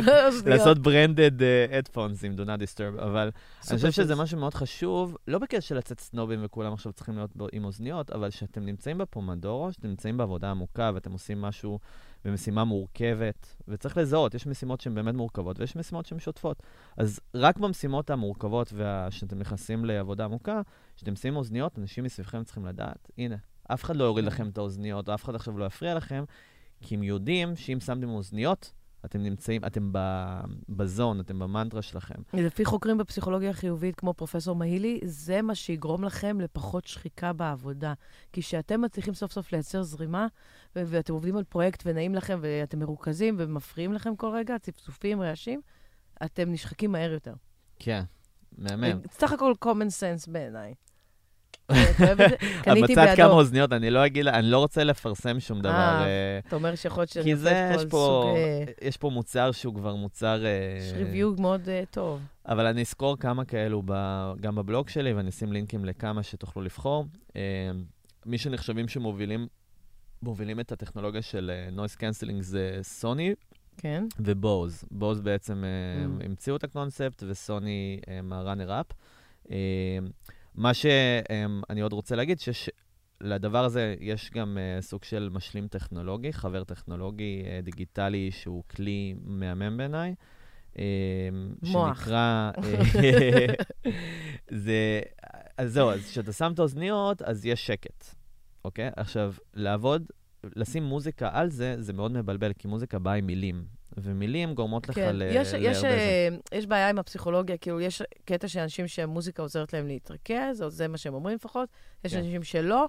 ככה או ככה, יש סיכון עם זה, כי ברגע ששומעים מילים, יכול להיות שפתאום, לא ת... זה שיר, פתאום זה יפריע לכם לתודעה, זה סיכון. בדיוק.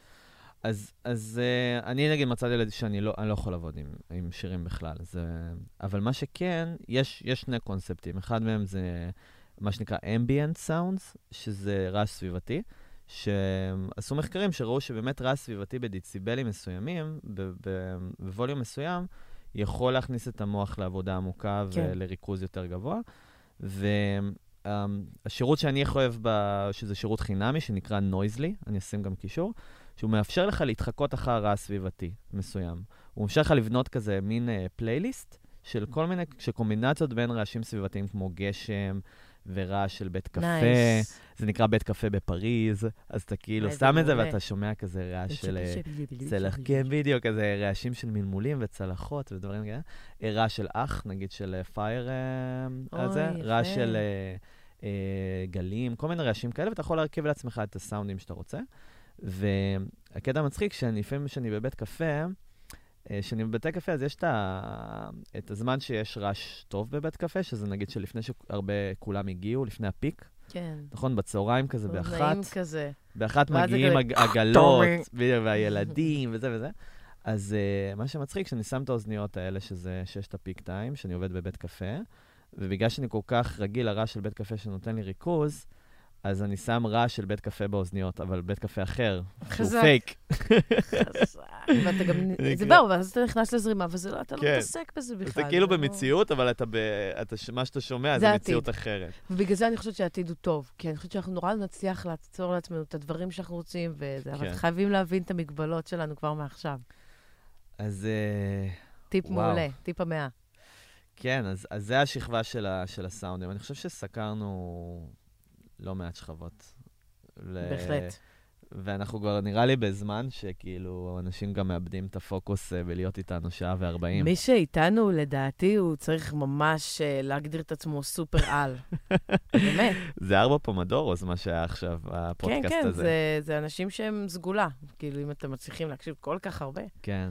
נראה לי שזה פשוט נסיעה מאוד ארוכה. אתה יודע מה. האשליה הכי גדולה של המאה ה-21? אשליית I put my attention where I think I want it to be. מהמם. קצת ארוך, אבל זו האשליה הכי גדולה, כי אנשים בטוחים, הם נגיד עכשיו שומעים פודקאסט, ותוך כדי הם עובדים, מחזירים אימיילים ללקוחות, והם הם כזה, אני חי את החיים. אני קצת שומע אותם, שיש משהו מעניין, אני מקשיב, שאני חוזר, אני מתרכז במייל.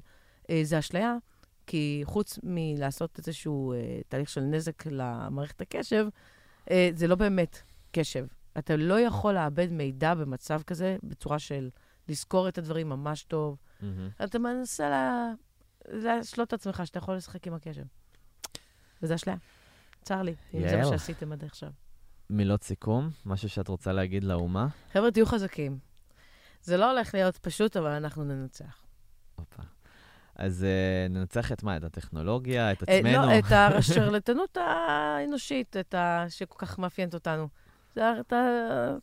זה שאנחנו צורכים את הכל לא נכון כרגע, אנחנו ננצח את זה. וזה באמת האופטימיזציה שאנחנו שנינו כל כך אה, אוהבים ומדברים עליה. אז uh, יעל, תודה רבה. אפשר למצוא אותך גם בהרצאות שאת עושה דרך פאנזי, נכון? כן, אפשר, אה, פשוט, אם רושמים יעל לחם שחר, יעל מן שחר. בגוגל, אז אה, סידרתי להם את זה בצורה כן. סופר טוז לפנים, הם לא צריכים לעבוד קשה, הכל מסודר. מעולה. אז גם הרצאות וגם תוכנית ברדיו, נכון? נכון. ובפודקאסט הזה, ו... הכל. והכל, וכתבות, מעולה. וזה מה שהם רוצים. אז יאללה, אז אה, מי ייתן ונהיה מרוכזים עם טכנולוגיה. אני תמיד לא נותנת. יותר מדי מידע איפה אפשר למצוא אותי, שיעבדו קשה, שיחפשו. מי שזה באמת חשוב לו, ימצא. ה-10 אחוז. בדיוק. אז יאללה, אז תודה רבה ותודה על ההקשבה. לא טריוויאלי בעולם של ימינו. לגמרי, תודה.